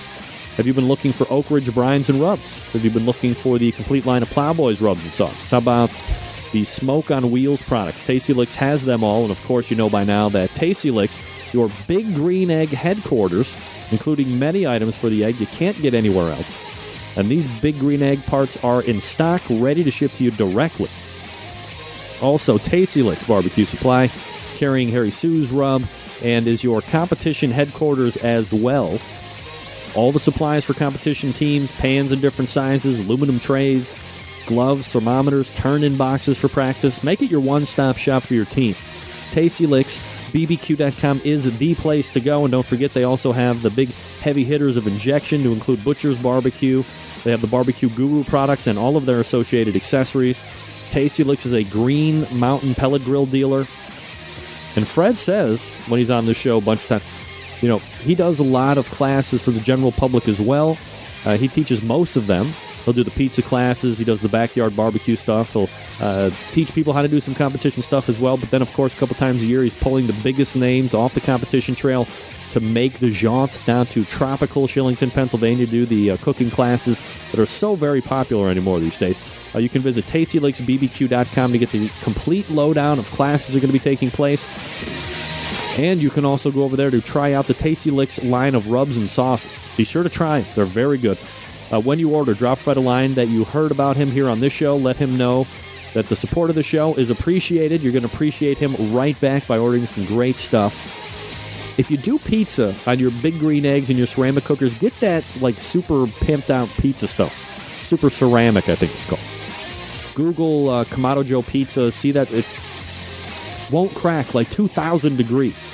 Get it. It's worth it. 70 bucks. Drop in the buck. All right, uh, we're back with John Thomas right after this. Stick around.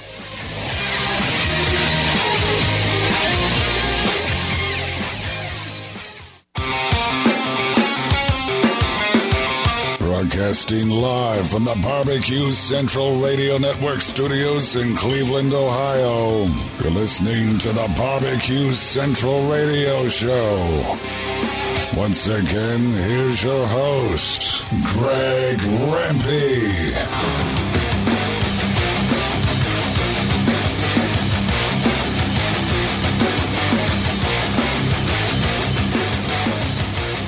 Right, we are back. 877 448 0433. Greg at the BBQ.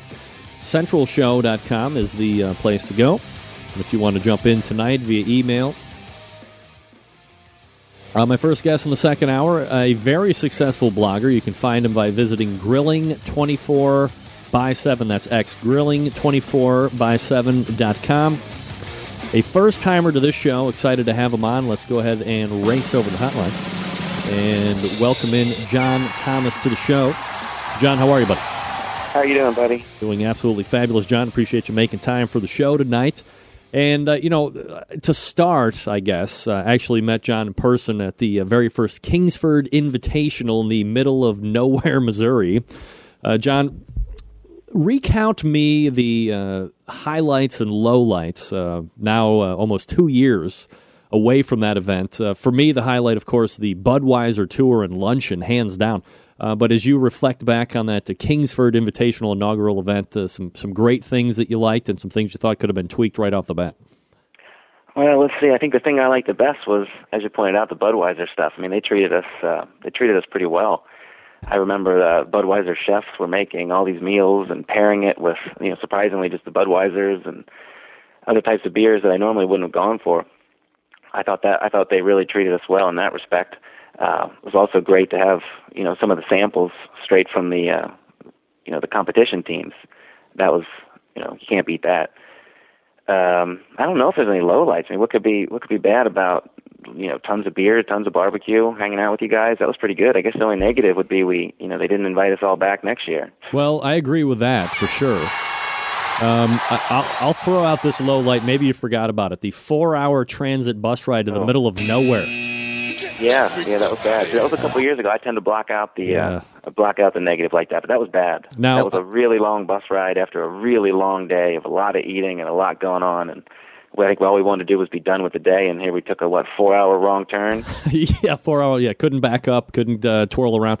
Uh, but as John Dawson uh, quickly reminds me every time I mention that, he's like, "Well, you know, we only had like four cases of beer on the bus, so that's true. You know, however that's long, true. That bus was stopped See? right when you leave at the Budweiser Oh, facility. You're going to have a stopped bus. Absolutely, no doubt about it. And John always trying to find like the silver linings. That's what I like about John Dawson from Patio Daddio. All right, uh, John. So let's uh, talk about you here just for a second. If the people aren't familiar with grilling247.com, a little background about you and uh, is this you know live fire uh, grilling thing that you're into? Something that you have uh, been around? Did you grow up with a family that liked to do this, or is this something that has become more of an affinity for you later in life? Hey, I think it came later in life. Um, I mean, I've always enjoyed I've always enjoyed food, always enjoyed eating, but the cooking kind of came the cooking kind of came after school. I was um, you know, always interested in science, doing all that kind of stuff uh, all through school, and I think it was just natural to go right into cooking. Uh, I came about it a little late in life, I guess, but you know, cooking is science. There's tinkering, there's measuring, there's experimenting. You know, especially when you try to add some fire, fire, meat, all that stuff. I'm I'm totally on board. So um, you know, part of the tinkering is I just started writing HTML one time one day. I was like, look at this, I can make the computer screen green. You know, I was just so basic. And then all of a all of a sudden, I started learning tables and you know, writing writing a blog. And uh, you know, then food. ph- Then I found out about food photography, and then the grilling, and just everything just you know exponentially went up. So, um, so basically, as you, as you pointed out, I mean, I write a food blog. I try to keep it basic. I try to keep it with um, you know, simple recipes that people can follow. Um, you just need some basic charcoal grilling skills. I, I focus on charcoal. You know, if you can do direct heat cooking, indirect heat cooking, you should be able to follow anything I do. Uh, especially the you know getting into. I, I do a little smoking on, on the website, but I think most of it is most of it's focused on grilling. Now you're also a uh, uh, what do they call it? The Kingsford VIP uh, blogger. So uh, you go to grilling.com and then you're going to see uh, some of your entries. Like, how does that whole deal work with you in Kingsford? Well, I think um, I think good old Clint, uh, the editor, he um, he just scours the website, my website, uh, sees what he likes, and you know takes some of it, and you know rewrites a little bit of it. You know, shoot us an email and say we need this, we need that. Do you guys have any recipes for you know grilled avocado or something crazy like that? And then we come up with it, and you know see what see what happens. And next thing you know, it's on Kingsford's site. All right, so let me ask you about. You said avocado. Of course, avocado is synonymous with a little thing which I love called the guacamole. Yeah. And uh, back on July 14th, 2013, and I'm showing a picture of it right now, you have a bacon guacamole burger. So is this Yeah. something where it, it was just like you said? They uh, Clint was like, "Hey, we need something for a for an avocado," and you were struck with some passion and some vision. Well, no, that one wasn't through for that wasn't through Clint. I think I just came up with that one because I was in this big uh, guacamole kick. You know, who doesn't like guacamole? Oh. And I, I must have saw somewhere, you know, hey, put it on a uh, put it on a burger because that's you know part of what I was saying was I like to keep things simple. So if you look at that recipe, it's literally you make a guacamole, you put some bacon on, you have a nicely seasoned, well cooked burger. Well, those simple flavors, oh, I mean, they just work so well together, especially if you present it right and you know you have a toasted roll and things like that. It's just you can really make something special if you have simple ingredients if you just put them all together right. So that's kind of what I'm focused on. Yeah, I was going to say, you know, as I'm coming to to read about the blog a little bit more, and of course I follow you on Twitter, and I'm always interested to see what you're saying. But there there seems to be a theme with the uh, grilling 24 seven blog and your vision, which is, you know, not to get to get like too super intricate, where it's going to be you have to be like at a certain level in order to participate with you. It's simple stuff. It's not a lot of ingredients, or if there are a lot of ingredients, they're not super hard to find or to uh, incorporate into the recipe. But it's like doing a little something extra with the simpleness to raise it up another level, like you just said, a toasting a bun instead of just leaving it untoasted. Absolutely, absolutely. I, um, I, I actually I just posted a couple weeks ago. I had a, a jerked uh, chicken wing recipe, and it was kind of odd to write it up because I think there was like 20 ingredients. I usually don't do things like that, but I, you know, the orange juice and it was this intense uh, jerk marinade that has some fantastic flavors in it. But I was looking at it, you know, thinking "Ah, I like to keep things simple, and here I'm entering in. Let's see, what's this? The 12th ingredient, 13th ingredient. So yeah, simple. Simple is always better, but you know, you have to have the the basics. You have to know your temperature of the grill. You have to know how to cook on the grill. Otherwise, the simple just becomes kind of you know average. That's why toasting the roll. I think. I mean, you can I can talk for for 25 minutes about toasting a roll, and I can see that at tailgates. You go. Let's say let's say you have a tailgate and it's 20 degrees outside, and you've got this. um you know, let's say you um, you have all these burgers, they're on a hot hot grill, and you've got uh, you know bacon and cheddar melted all over them, and then you put it on a 20 degree roll, right? That roll will be sitting outside. I mean, that just ruins the whole thing, you know. And I don't even want the burger at that point. So you got to put that roll on there, toast it up, and I, you know, one thing that I even do, I'll even I'll grill the burgers and I'll take them off the grill. Then I'll toast the buns. I'll get those off the grill. Then I'll use an aluminum, you know, one of those aluminum baking tins. I'll assemble all the burgers, put everything back on the grill. And that way you you have a entire you have a warm burger from you know everything's warming at the same time. So when you're giving that to somebody, they're having a uh, you know they're holding it in their hand. It's warm. It's steaming from every all throughout. Things like that are what I try to uh, you know write about over and over again. John Thomas Grilling 24 7, uh, the website grilling247.com. That's grilling 24 and then X and then 7 all in a row.com. I'm saying that right. Is it tw- grilling Yeah. 24? Yeah, okay. That's how Um, I say it. You know, I've always thought about that. Some people say 24 by 7. When I say it out loud, I say 24 7. But there's an X in there. I think people get that. Yeah, 24x7.com if we're uh, phonetically spelling it out for the lames in the audience. Uh, John, how did the blog like start? Uh, well, I mean, you kind of gave us a little background on that, but when did you start it? How long have you been doing it? I believe around 2008, 2009. And, you know, it's funny because I just accumulate these recipes. I don't take old stuff down. So if you go deep on there, on the right, you'll see I have a photo recipe archive. There's probably over a 100 recipes buried in there somewhere. If you find some of the old 2009 stuff, I mean, the photography was terrible. I had no idea what I was doing with camera.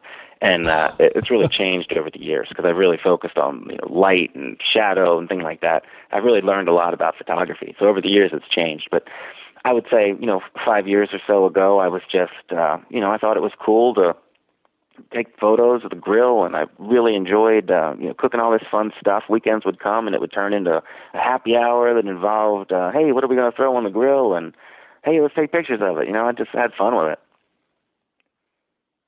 John Thomas joining me here on the show.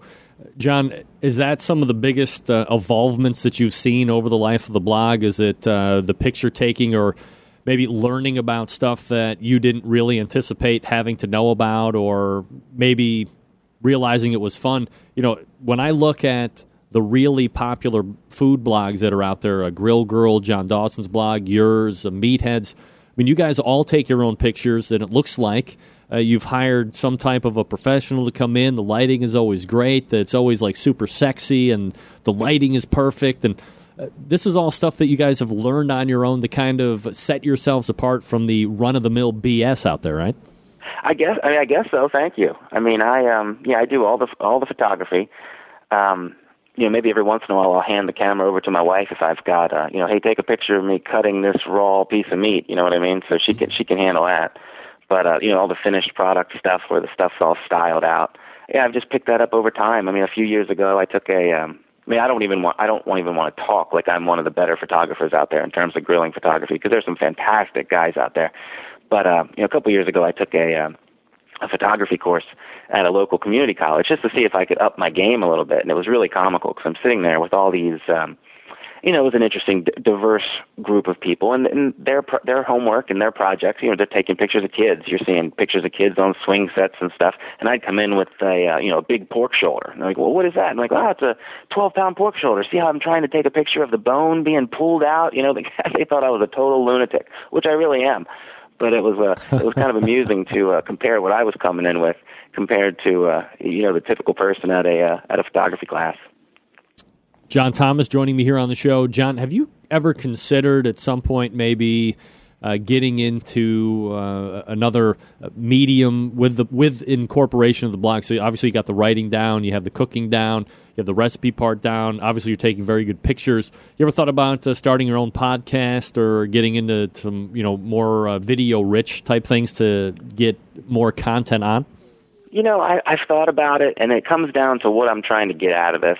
I mean, this is just fun for me. You know, I mean, it, it's it's fun to be to have it, you know, get popular, and you know, you're getting contacted by all these companies wanting to send you stuff and all that stuff, and it's fun. But what, what I really like is I like sitting down. Uh, you know, the weekend comes, and I, uh, you know, I'll look at some of the photos I've got. And I'm like, hey, let's see, what can I, how can I write this up? You know, it's kind of like I, I get into this little world of, you know, my little banter comes out, and the next thing you know, I'm resizing the photos and adjusting the light, and it's kind of like I just escape into this little world.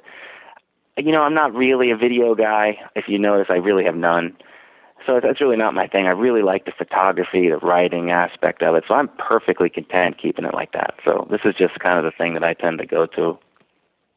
So as I said, I'm looking at the site and I see there's a bunch of recipes and it's well uh, thought out and how you kind of lay out step by step for everybody. But we have a huge uh, football game coming up here sooner than later, and uh, there was a couple recipes that I wanted to ask you about specifically and uh, I think these would be really good options uh, for people to at least attempt if you're going to be holding some type of a Super Bowl party. And the first thing, you know, I love gyros. Uh, when I was at OU going down, that's Ohio University for people who don't know, not Oklahoma, because I'm from Ohio. It, one of the best gyro hole in the wall little places ever on the face of the earth. You have this thing called bratwurst gyro. What is it about, and how do you put it together? Well, that's you know that's interesting. Now, I'm glad you said gyro because as I write this in my mind, I just say gyro. Oh no, but you know I don't know how you're supposed to say it. But as a uh, writing, it doesn't matter. But I'm glad you said that. So I'm going to say what gyro. There we go. Um, I've always, you know, it all started. I was, you know, I'm, everybody's a good fan. Of, everybody's a big fan of Good Eats, and I'm trying. I'm watching Alton Brown, and I, he had this phenomenal, you know, lamb mixture on a rotisserie spinning, and I thought, oh, I've got to do that. You know, well, I, where I live, I mean, I live in a near a major city, Baltimore. I've had a, a lot of trouble finding ground lamb. So much trouble, in fact, that I gave up. I couldn't find it. So on my to-do list was, I, I want to make these gyros. So you know, I was thinking about it. Like, is, is there any way to do this? And then the guys at Johnsonville, they posted a um, a recipe called a uh, a gyro sub, and they had a bratwurst with um, you know some feta and this cucumber based sauce called a tzatziki sauce. And I thought, well, wow, they did the sub. And all they have to do is slice it differently and put it on a pita, and you've really got yourself a um, a simple, simple, simple gyro. So the way I did this was you just simply grill brats. I mean, the typical typical bratwurst. No no need for beer flavored or anything like that. Just typical brat. Cook it, let it come, bring it inside and cool it. You want to slice it lengthwise, and that's a little hard sh- to show while I'm on the phone. But you know, you slice it the, the long way, so you have these long slivers. Well, if you look at that bratwurst, it kind of has the consistency. It has the look of that authentic lamb mix, right? It has that. It has that look. So you slice that up. You sit it on a warmed pita you put some sliced onions, some tomato, and then you make up a. Uh, you can either make it or you can buy it. I mean, it's it's no, it's up to you. This cucumber-based sauce. Well, this is a pretty darn good representation of a of a gyro, if you ask me. Now, if you're gonna if you're gonna go up to a Greek guy and say, "Hey, what do you think of this?" They're gonna laugh in your face. But if you can't find lamb, this is the most simplistic. Everybody can grill a brat, right? It's the most easy to do way to get it to get a a, a gyro. So, excuse me, gyro. I'll let it slide this time, John. Okay, uh, I'm showing time. the pictures of it here uh, as we're talking from your website, and it uh, it does look uh, incredibly simple, but incredibly tasty. And uh, people in my family are huge fans of that uh, cucumber cream sauce that go on the gyros as well. So it, yeah. looks absolutely fantastic. Um, the other thing that I wanted to ask you about, you know, something huge for any party doesn't have to be Super Bowl for me. It can be anything. Is uh, buffalo chicken dip, and you kind of stepped it up a notch with this buffalo chicken fatty recipe. Where did you come up with this one? Yeah, this is this is really I, I really like this, and in fact, I, I was I was reading over this uh, a couple days ago, and I thought I, I got to do this this weekend. So everybody's done these um, these fatties, right? You get your you get your smoker, and you and you buy this. Um, what's it like? One of those big logs of breakfast sausage, and you smoke that, and that's your fatty. And then people have taken it up a couple notches by wrapping it in bacon weaves and doing all these exotic things. Yep. So, you know, I think they made the news being called bacon explosions Yeah. and things like that. Well, this is a, a pretty cool modification on that. So basically, you make this um, bacon weave. So you got to Google how to do that. That that's uh, to be honest, I had to ask my wife how to make the weave for the longest time, but I think I finally got it now. So you make this bacon weave, and then you take about two or three very large boneless, skinless chicken breasts, and you pound them flat so you get a nice, even, thin consistency.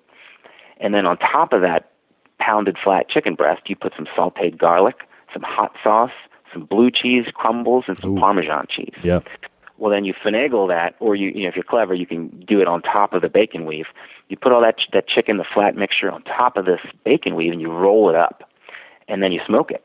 And maybe an hour and a half, two hours later, it's going to be done. You start brushing it with either a barbecue sauce or a hot sauce, and you've got this. You know, it looks like a torpedo that's in a uh, a bacon weave, and on the inside is just this rolled, thinly pounded chicken with a blue cheese, garlic, hot Oh. sauce mixture. It's out of control. It's really good. I mean, perfect for the Super Bowl, right? Yeah, absolutely. And it's not that it's not that hard to do. I mean, you know, we we can throw it on the smoker because we're fortunate enough to have one. But I'm I'm guaranteed that this would be fantastic in an oven. You know, it would it would work either way. All right, so maybe not your traditional Super Bowl food, but uh, kind of ending it here. The how to make your own homemade McDonald's uh, Big Mac, which looks absolutely fantastic. I love me some Big Mac from McDonald's, by the way. Well, if you if you love if you love yourself some Big Macs, you, you got to try this because you know I'm not going to insult the fast food chain, but you could imagine when you do this at home. I mean, it's it's ten times better. It's, Yep. it's out of control, and part of the reason is because as we said, you know, when we first started talking, you're taking attention to you're paying attention to every single detail. So, uh, you know, just go, I'll just talk a little bit about this Big Mac, how we how this gets assembled. You, you know, you make a um, a very small. It's about an eighth pound burger patty. So you smash a bunch of these. You know, I say smash because I put them in one of those burger, you know, the burger smash things. I measure out about an eighth, uh, eight eighth pound. So I said, yeah. Uh, smash that down. You make a bunch of these little burger patties. Sit them to the side. Then you buy a, the key here is you got to you got to get three pieces of the sesame seed bun, right? So you need a, a tall. You got to be clever in the in the supermarket. You got to find a very tall uh, sesame seed bun, one where you can cut either the top or bottom in half, Uh-huh. and that's how you get that third that third piece. If you absolutely can't find a tall one, you could always use two bottoms, but I kind of like the idea of cutting it in half better. Uh, you're going to dice up some, really fine some white diced white onions, dice up some simple iceberg lettuce, and get some cheddar cheese. And then I've got a recipe on my website. It's very simple to make this Big Mac sauce. It's literally uh, some Miracle Whip, some some uh, sweet relish, some French dressing, sugar, pepper, and a little bit of onion. It's so simple. You mix it up to make it the night before. So right there is all the preparation. Uh, then you just head right to the grill. You grill the uh, the grill the burgers, and as I said before, you get them get them right off the grill. Put them in one of those aluminum tin style things. Then you you got you have to grill these uh, the rolls. You have to toast them toast the buns and get them right off there. Then you bring everything inside. You can actually be done with the grill if you want, and then you start assembling it. I don't know if you remember that sauce with the, the excuse me, if you remember that song with the. Uh, Yeah, two all beef patty, special sauce, Yeah. lettuce, cheese, pickles, onions on a sesame seed bun. No, I don't remember. Absolutely, remember. you nailed it. Well, Yeah. that's pretty much what you're singing when you're um, when you're when you're doing the order of operations. You you spread. I've got the pictures there. You got, you got the pictures up on the screen. I see. Yep. You uh, big dollop of sauce on each of the bottom pieces. You put onions everywhere, lettuce everywhere, cheese on the bottom, some pickles on top. You put the burgers on each one, and you stack up that sandwich. And you are now not ready to serve that. This step is is the most crucial. Put those Big Macs in the microwave. Wow. Hit them, hit them for like 25, 30 seconds. I do like a group of five or six of them at a time. And this is essentially, it melts everything. It melts your cheese. It gets the sauce. It gets everything hot and comes together. And this Big Mac will, it'll, it'll just knock your socks off. It's fantastic. Yeah. And if you if you wonder how I know that, I uh, I worked at McDonald's when I was 15. So about 20 some years ago, I was throwing Big Macs into a McDonald's, or excuse me, excuse me, in, in a uh, in a microwave. And I don't think they do that anymore. if you look back, if you look back at McDonald's, they're not using these these No, microwaves anymore. it's all made to order anymore. Yeah. Yeah, no you got a more uh, microwave. Look no more hot slides or anything like that with the numbers sitting behind it. Knowing when you got to throw everything out, forget about it. It's all uh, you know made to order anymore. Forget it. Yeah, it's made to order, and sometimes the cheese won't even be melted. And I'm sorry, you can't do that. You got to you got to have your cheese melted, right? You got to have the sauce warm. You want the whole thing warm. I mean, these are these are my pet peeves. This is why I can't go out to eat. Yeah, that's right. I agree with John Thomas. Uh, he is the creator of Grilling 24 7, the website, grilling247.com. That's 24x7.com. John, really appreciate you. Uh, really appreciate you coming on tonight, man. Thanks for doing it. Yeah, no problem. It was fun. All right, there he is, John Thomas. Again, the website uh, grilling247, grilling24x7.com. If you want to uh, check him out and see what he is up to. Lots of great recipes and advice and all that uh, all that stuff. That could be a recurring guest right there. Very good. Get on the mic. Click the thing on the side. Oh, yeah, there you go. Say hi. Hi. Here, do this read for me. No, talk about actually. Get on the microphone. Talk about our friend uh, Stephen DiFranco. What do we know about Stephen? He sells jewelry. Yeah, Stephen selling jewelry to uh, all sorts of people, right? Yeah. For instance, uh, like what are some of the things that we've uh, gotten from Steve? Earrings And and rings and bracelets. yes, and he loves to barbecue and grill, right? Oh yeah, he likes to barbecue. Yeah, so he not only is he uh, somebody that loves to uh, barbecue and grill, but he is somebody that is looking to take care of the barbecue community, right? Yep. So you go to his website, stephendifranco.com, Okay.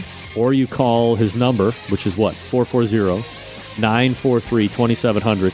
And when uh, somebody answers the phone, if it's not Steve, who are you asking for when you uh, call? What the hell was that? The damn cat.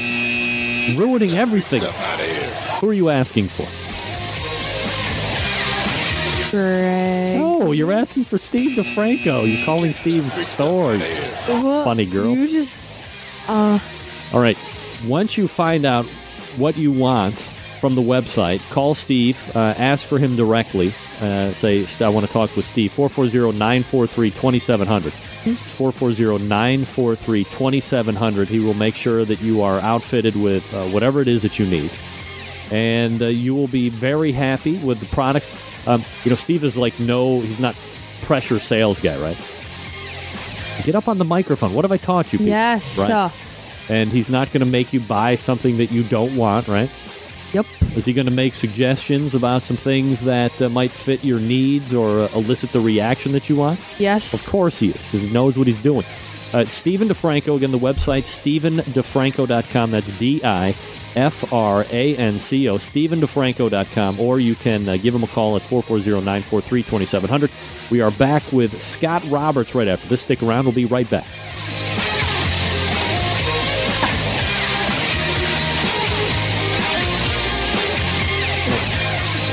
Jerky beef.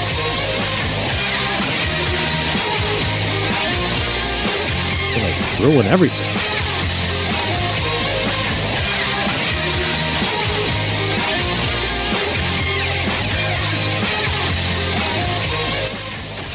Get in the smoke. Call 877-448-0433 to get on the air. Now, here's your host, Greg Rempe.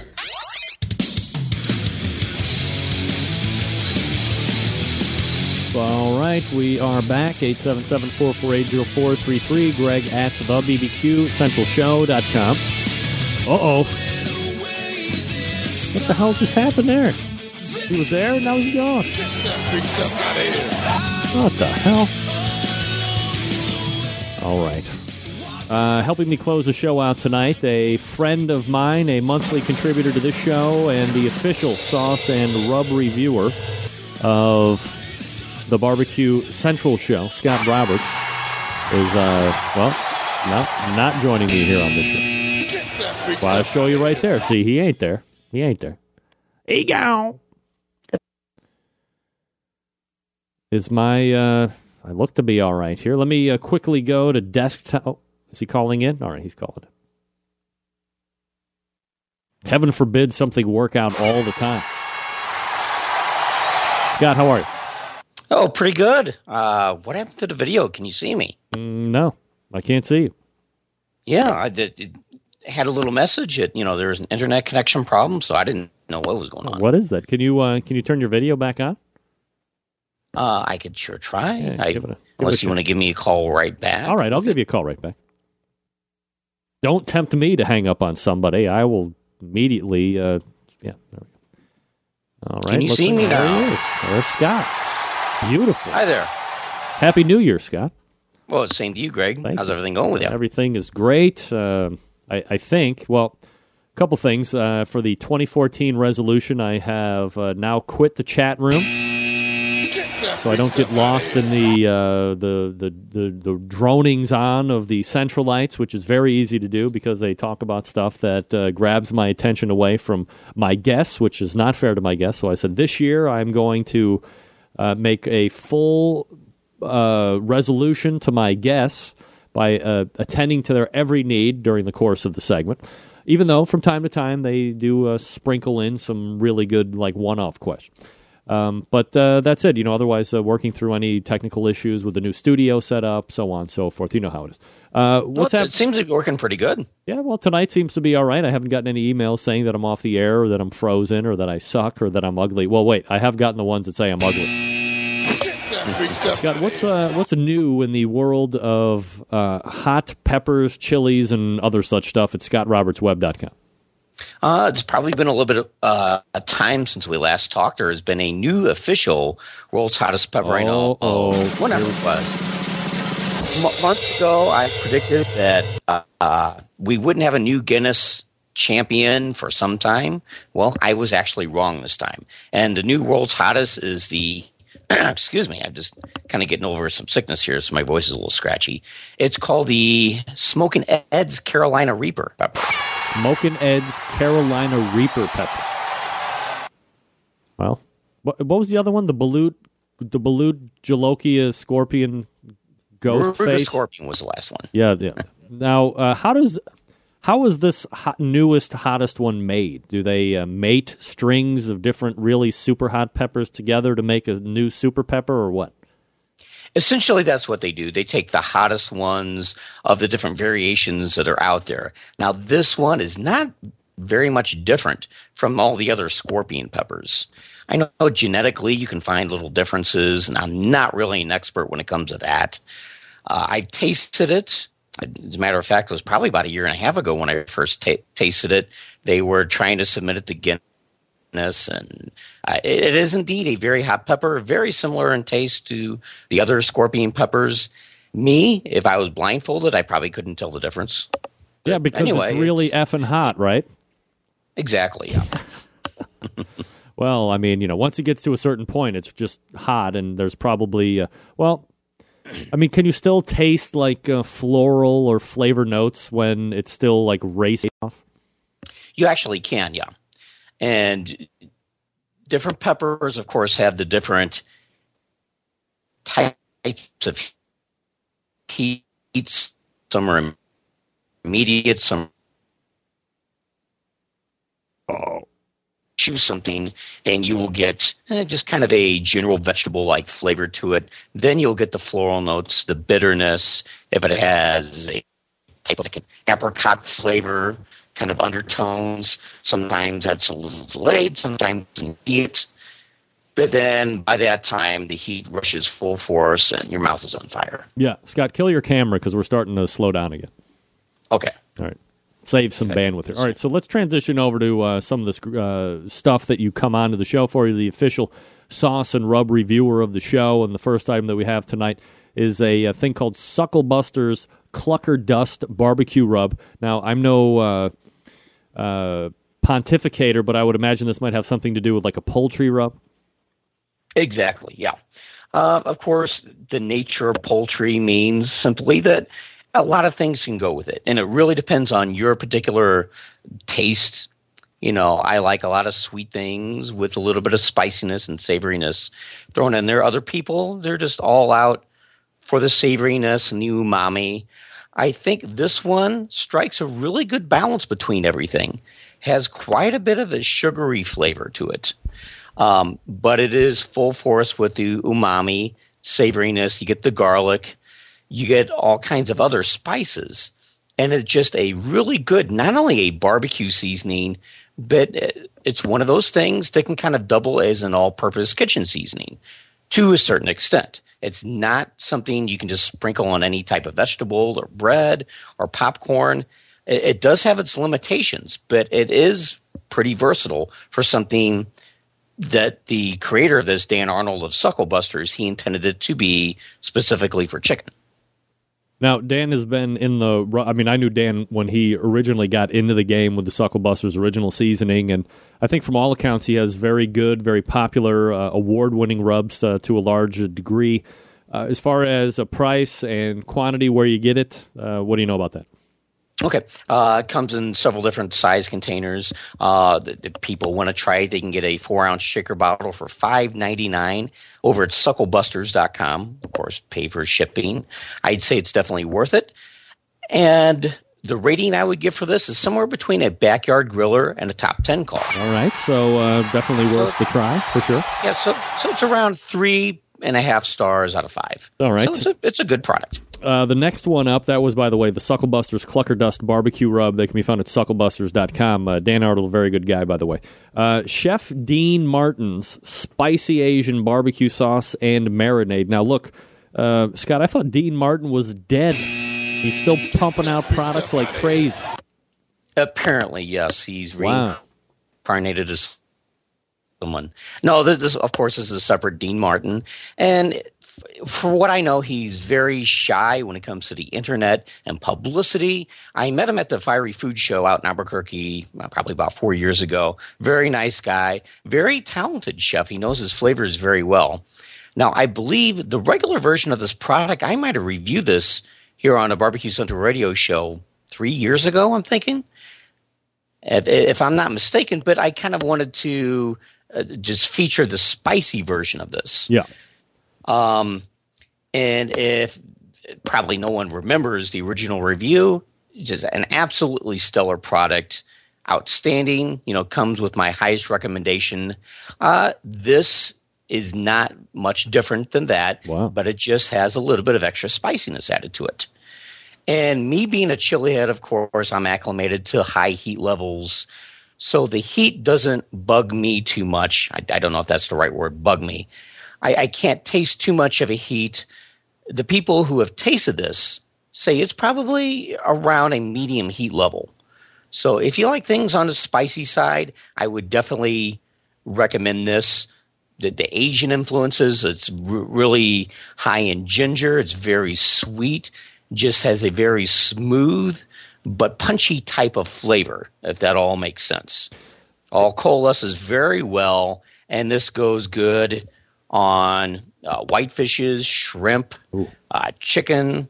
So just an outstanding product with a little bit more spiciness than the original one. Uh, size, price, and where you get it. Okay, this comes in a 16 ounce bottle, and it runs for 11.79. Very pricey. That doesn't even include shipping. Oh, my. And there are a number of places on the web you can buy this. The first one in the Google results that came up for me is AmericanSpice.com. So run over there, try that. Uh, actually, Chef Dean Martin's website, I don't even think it's functional at this point. so I would recommend Googling it or just trying AmericanSpice.com. Were you able to uh, delineate if you can save on shipping if you buy multiple bottles? I mean, it is uh, coming highly recommended from one Scott Roberts. Yeah, I think it really depends on where you buy it from. Uh, maybe you can buy it from Amazon at this point. I know off and on th- th- things like this were not available from Amazon. Not that it was a uh, temporary or seasonal product, but it just seemed to be produced certain times of the year. Other times it was unavailable. But I would just try a couple different websites and see if you can pick up, you know, three, six, whatever number of bottles and see if you can save on shipping. All right, 16 ounces, just short of 12 bucks, AmericanSpice.com. What's the rating here, Scott? Rating would be a reserve grand champion. Wow, so definitely worth to get, even at uh, 12 bucks before you ship it out at 16 ounces. Again, uh, that's the Chef Dean Martin's spicy Asian barbecue sauce and marinade, 12 bucks, uh, AmericanSpice.com. Uh, last one tonight, Sweet Sunshine Sauces, roasted shallot and garlic sauce. And while I am not a huge fan of uh, raw onion, uh, you know, grilled onion or um, sauteed onion, completely different because the sugars are out. It's a little bit more sweet and I can handle it, but not raw onion. I do like a shallot. It's a little less abrasive for my palate. So I'm a little encouraged here by this uh, particular sauce. What do you think of it?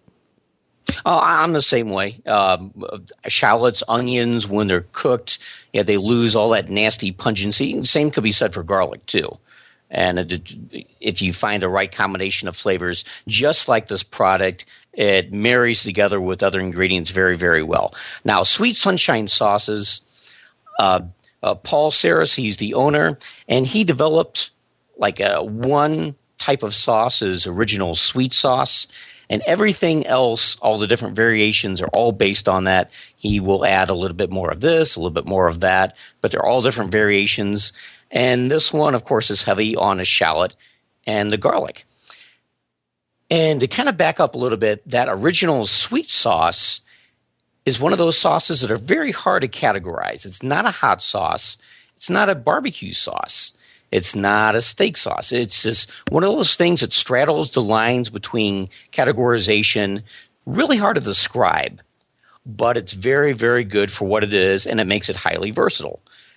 Now, the shallots, and the garlic in this, they are powerful but not pungent to where they turn you off. They're very sweet in this, and they blend together just terrifically with all the other flavors. It's a sweet sauce, and I know I mentioned kind of a hot sauce. It's not a hot sauce per se. So if you're not a chili head, you can still enjoy this very, very much. As a matter of fact, it's probably good for most people, including children, you know, people who don't like any spiciness in their food at all. Uh, but this is just versatility times 10. This goes good with everything. Uh, tacos. Um, I mean, you name it. All kind the different barbecue meats that you can think of. It's just a terrific, versatile sauce. Very highly recommended for me. Yeah, and uh, I'm on the website right now looking at it. Uh, multiple award winning for this sauce as well. Oh, absolutely, yeah. Very nice. Uh, size, uh, price, and where you get it. Okay, comes in a 10.7 ounce bottle. Comes for 5.99 plus shipping. Very, very worth it. And you can get this at sweetsunshine.com. Sweetsunshine.com. All right, and uh, Scott's rating on this one. Rating would be a top 10 call. All right. So, uh, again, it seems like everything is uh, well worth it. A couple top 10 calls. You got the Reserve Grand with the Chef Dean Martin Spicy Asian Barbecue Sauce and Marinade. Uh, so, uh, all, all in all, a very good showing for the uh, first review of 2014. We're talking with Scott Roberts at scottrobertsweb.com. You can check him out. Uh, you still doing the weekly Firecast too, Scott? Yep, still doing a podcast. It's probably uh, bi-weekly at this point. So if uh, people like to hear things about the spiciness, you know, there's barbecue stuff as well. A lot of focus on chili peppers and the hot sauce. You can go over to weeklyfirecast.com, subscribe to that. You can subscribe via iTunes. Of course, my main blog is at scottrobertsweb.com. All right, there he is, Scott Roberts. Uh, you'll find him here again next month with more sauces and rubs. Scott, always appreciate the time. Okay, thanks a lot, Greg. You got it. There he is.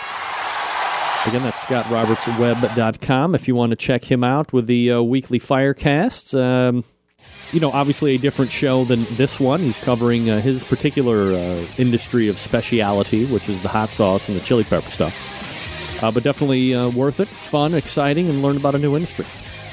All right, folks, uh, quickly, if you are looking to get with this show in a sponsorship form or fashion, you have now reached a lucky, lucky time. We've uh, had a rare dropout of a sponsor for undisclosed reasons, which I will not talk about. But nevertheless, that benefits you. So if you have a product or service and you are looking to partner with the most popular barbecue and grilling show, podcast, video, blah, blah, blah, this is your time. Uh, go to the main website, thebbqcentralshow.com. As a matter of fact, I'll uh, do it for you. You can see me do it right here. Uh, you go to the barbecuecentralshow.com. And then uh, right here under About the Show, there's a thing that says, oh, Lord. Okay, right under the thing that says About the Show. This is not going to work for me now? This, this is what we've come to. There's a thing that says Become an Advertiser. Then it'll give you uh, some small statistics. Then there's this link right here about the media kit. And boom, now you are in full bore. You get to see exactly what you get. You get a little background on me and the show. Uh, you get the rate, all that great stuff. Uh, what you get with the rate doesn't get any better than that. And you have the option, of course, of uh, calling or emailing me and saying, hey, I'm interested in uh, taking this one spot.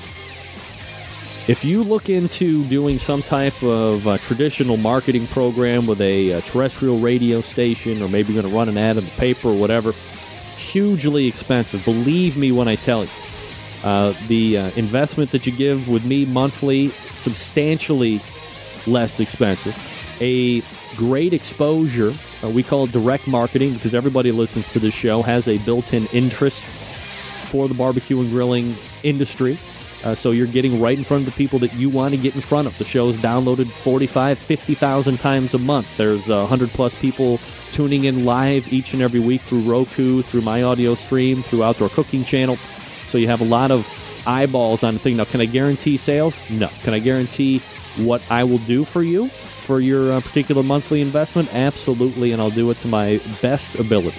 So if you're interested, uh, shoot me an email, greg at thebbqcentralshow.com, or uh, check out the website at the uh, Become an Advertiser, thebbqcentralshow.com. We're back to wrap up right after this. Stick around. We'll be right back.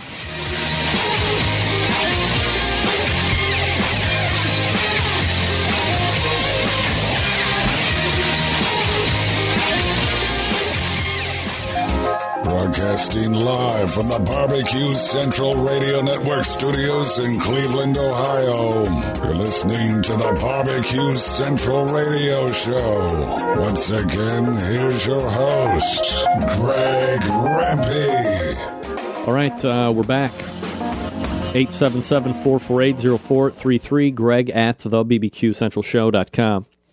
Uh, enjoyed that and uh, very excited that there's a very new hottest pepper in the whole world.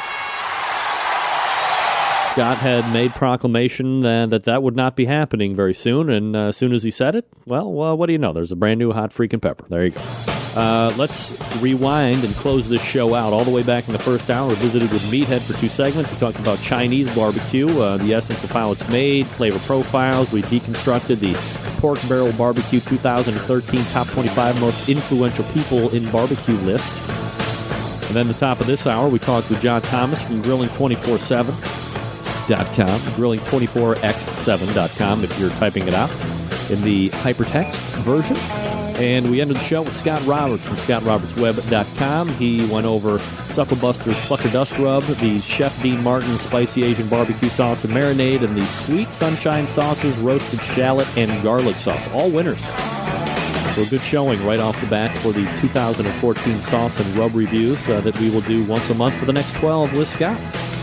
All right, uh, if you have raw cast iron, season it each and every time after you use it. It starts to cool down. Hit it with a little grill brush, then a little Pam or a little Crisco. It burn back in. Reseason it each and every time.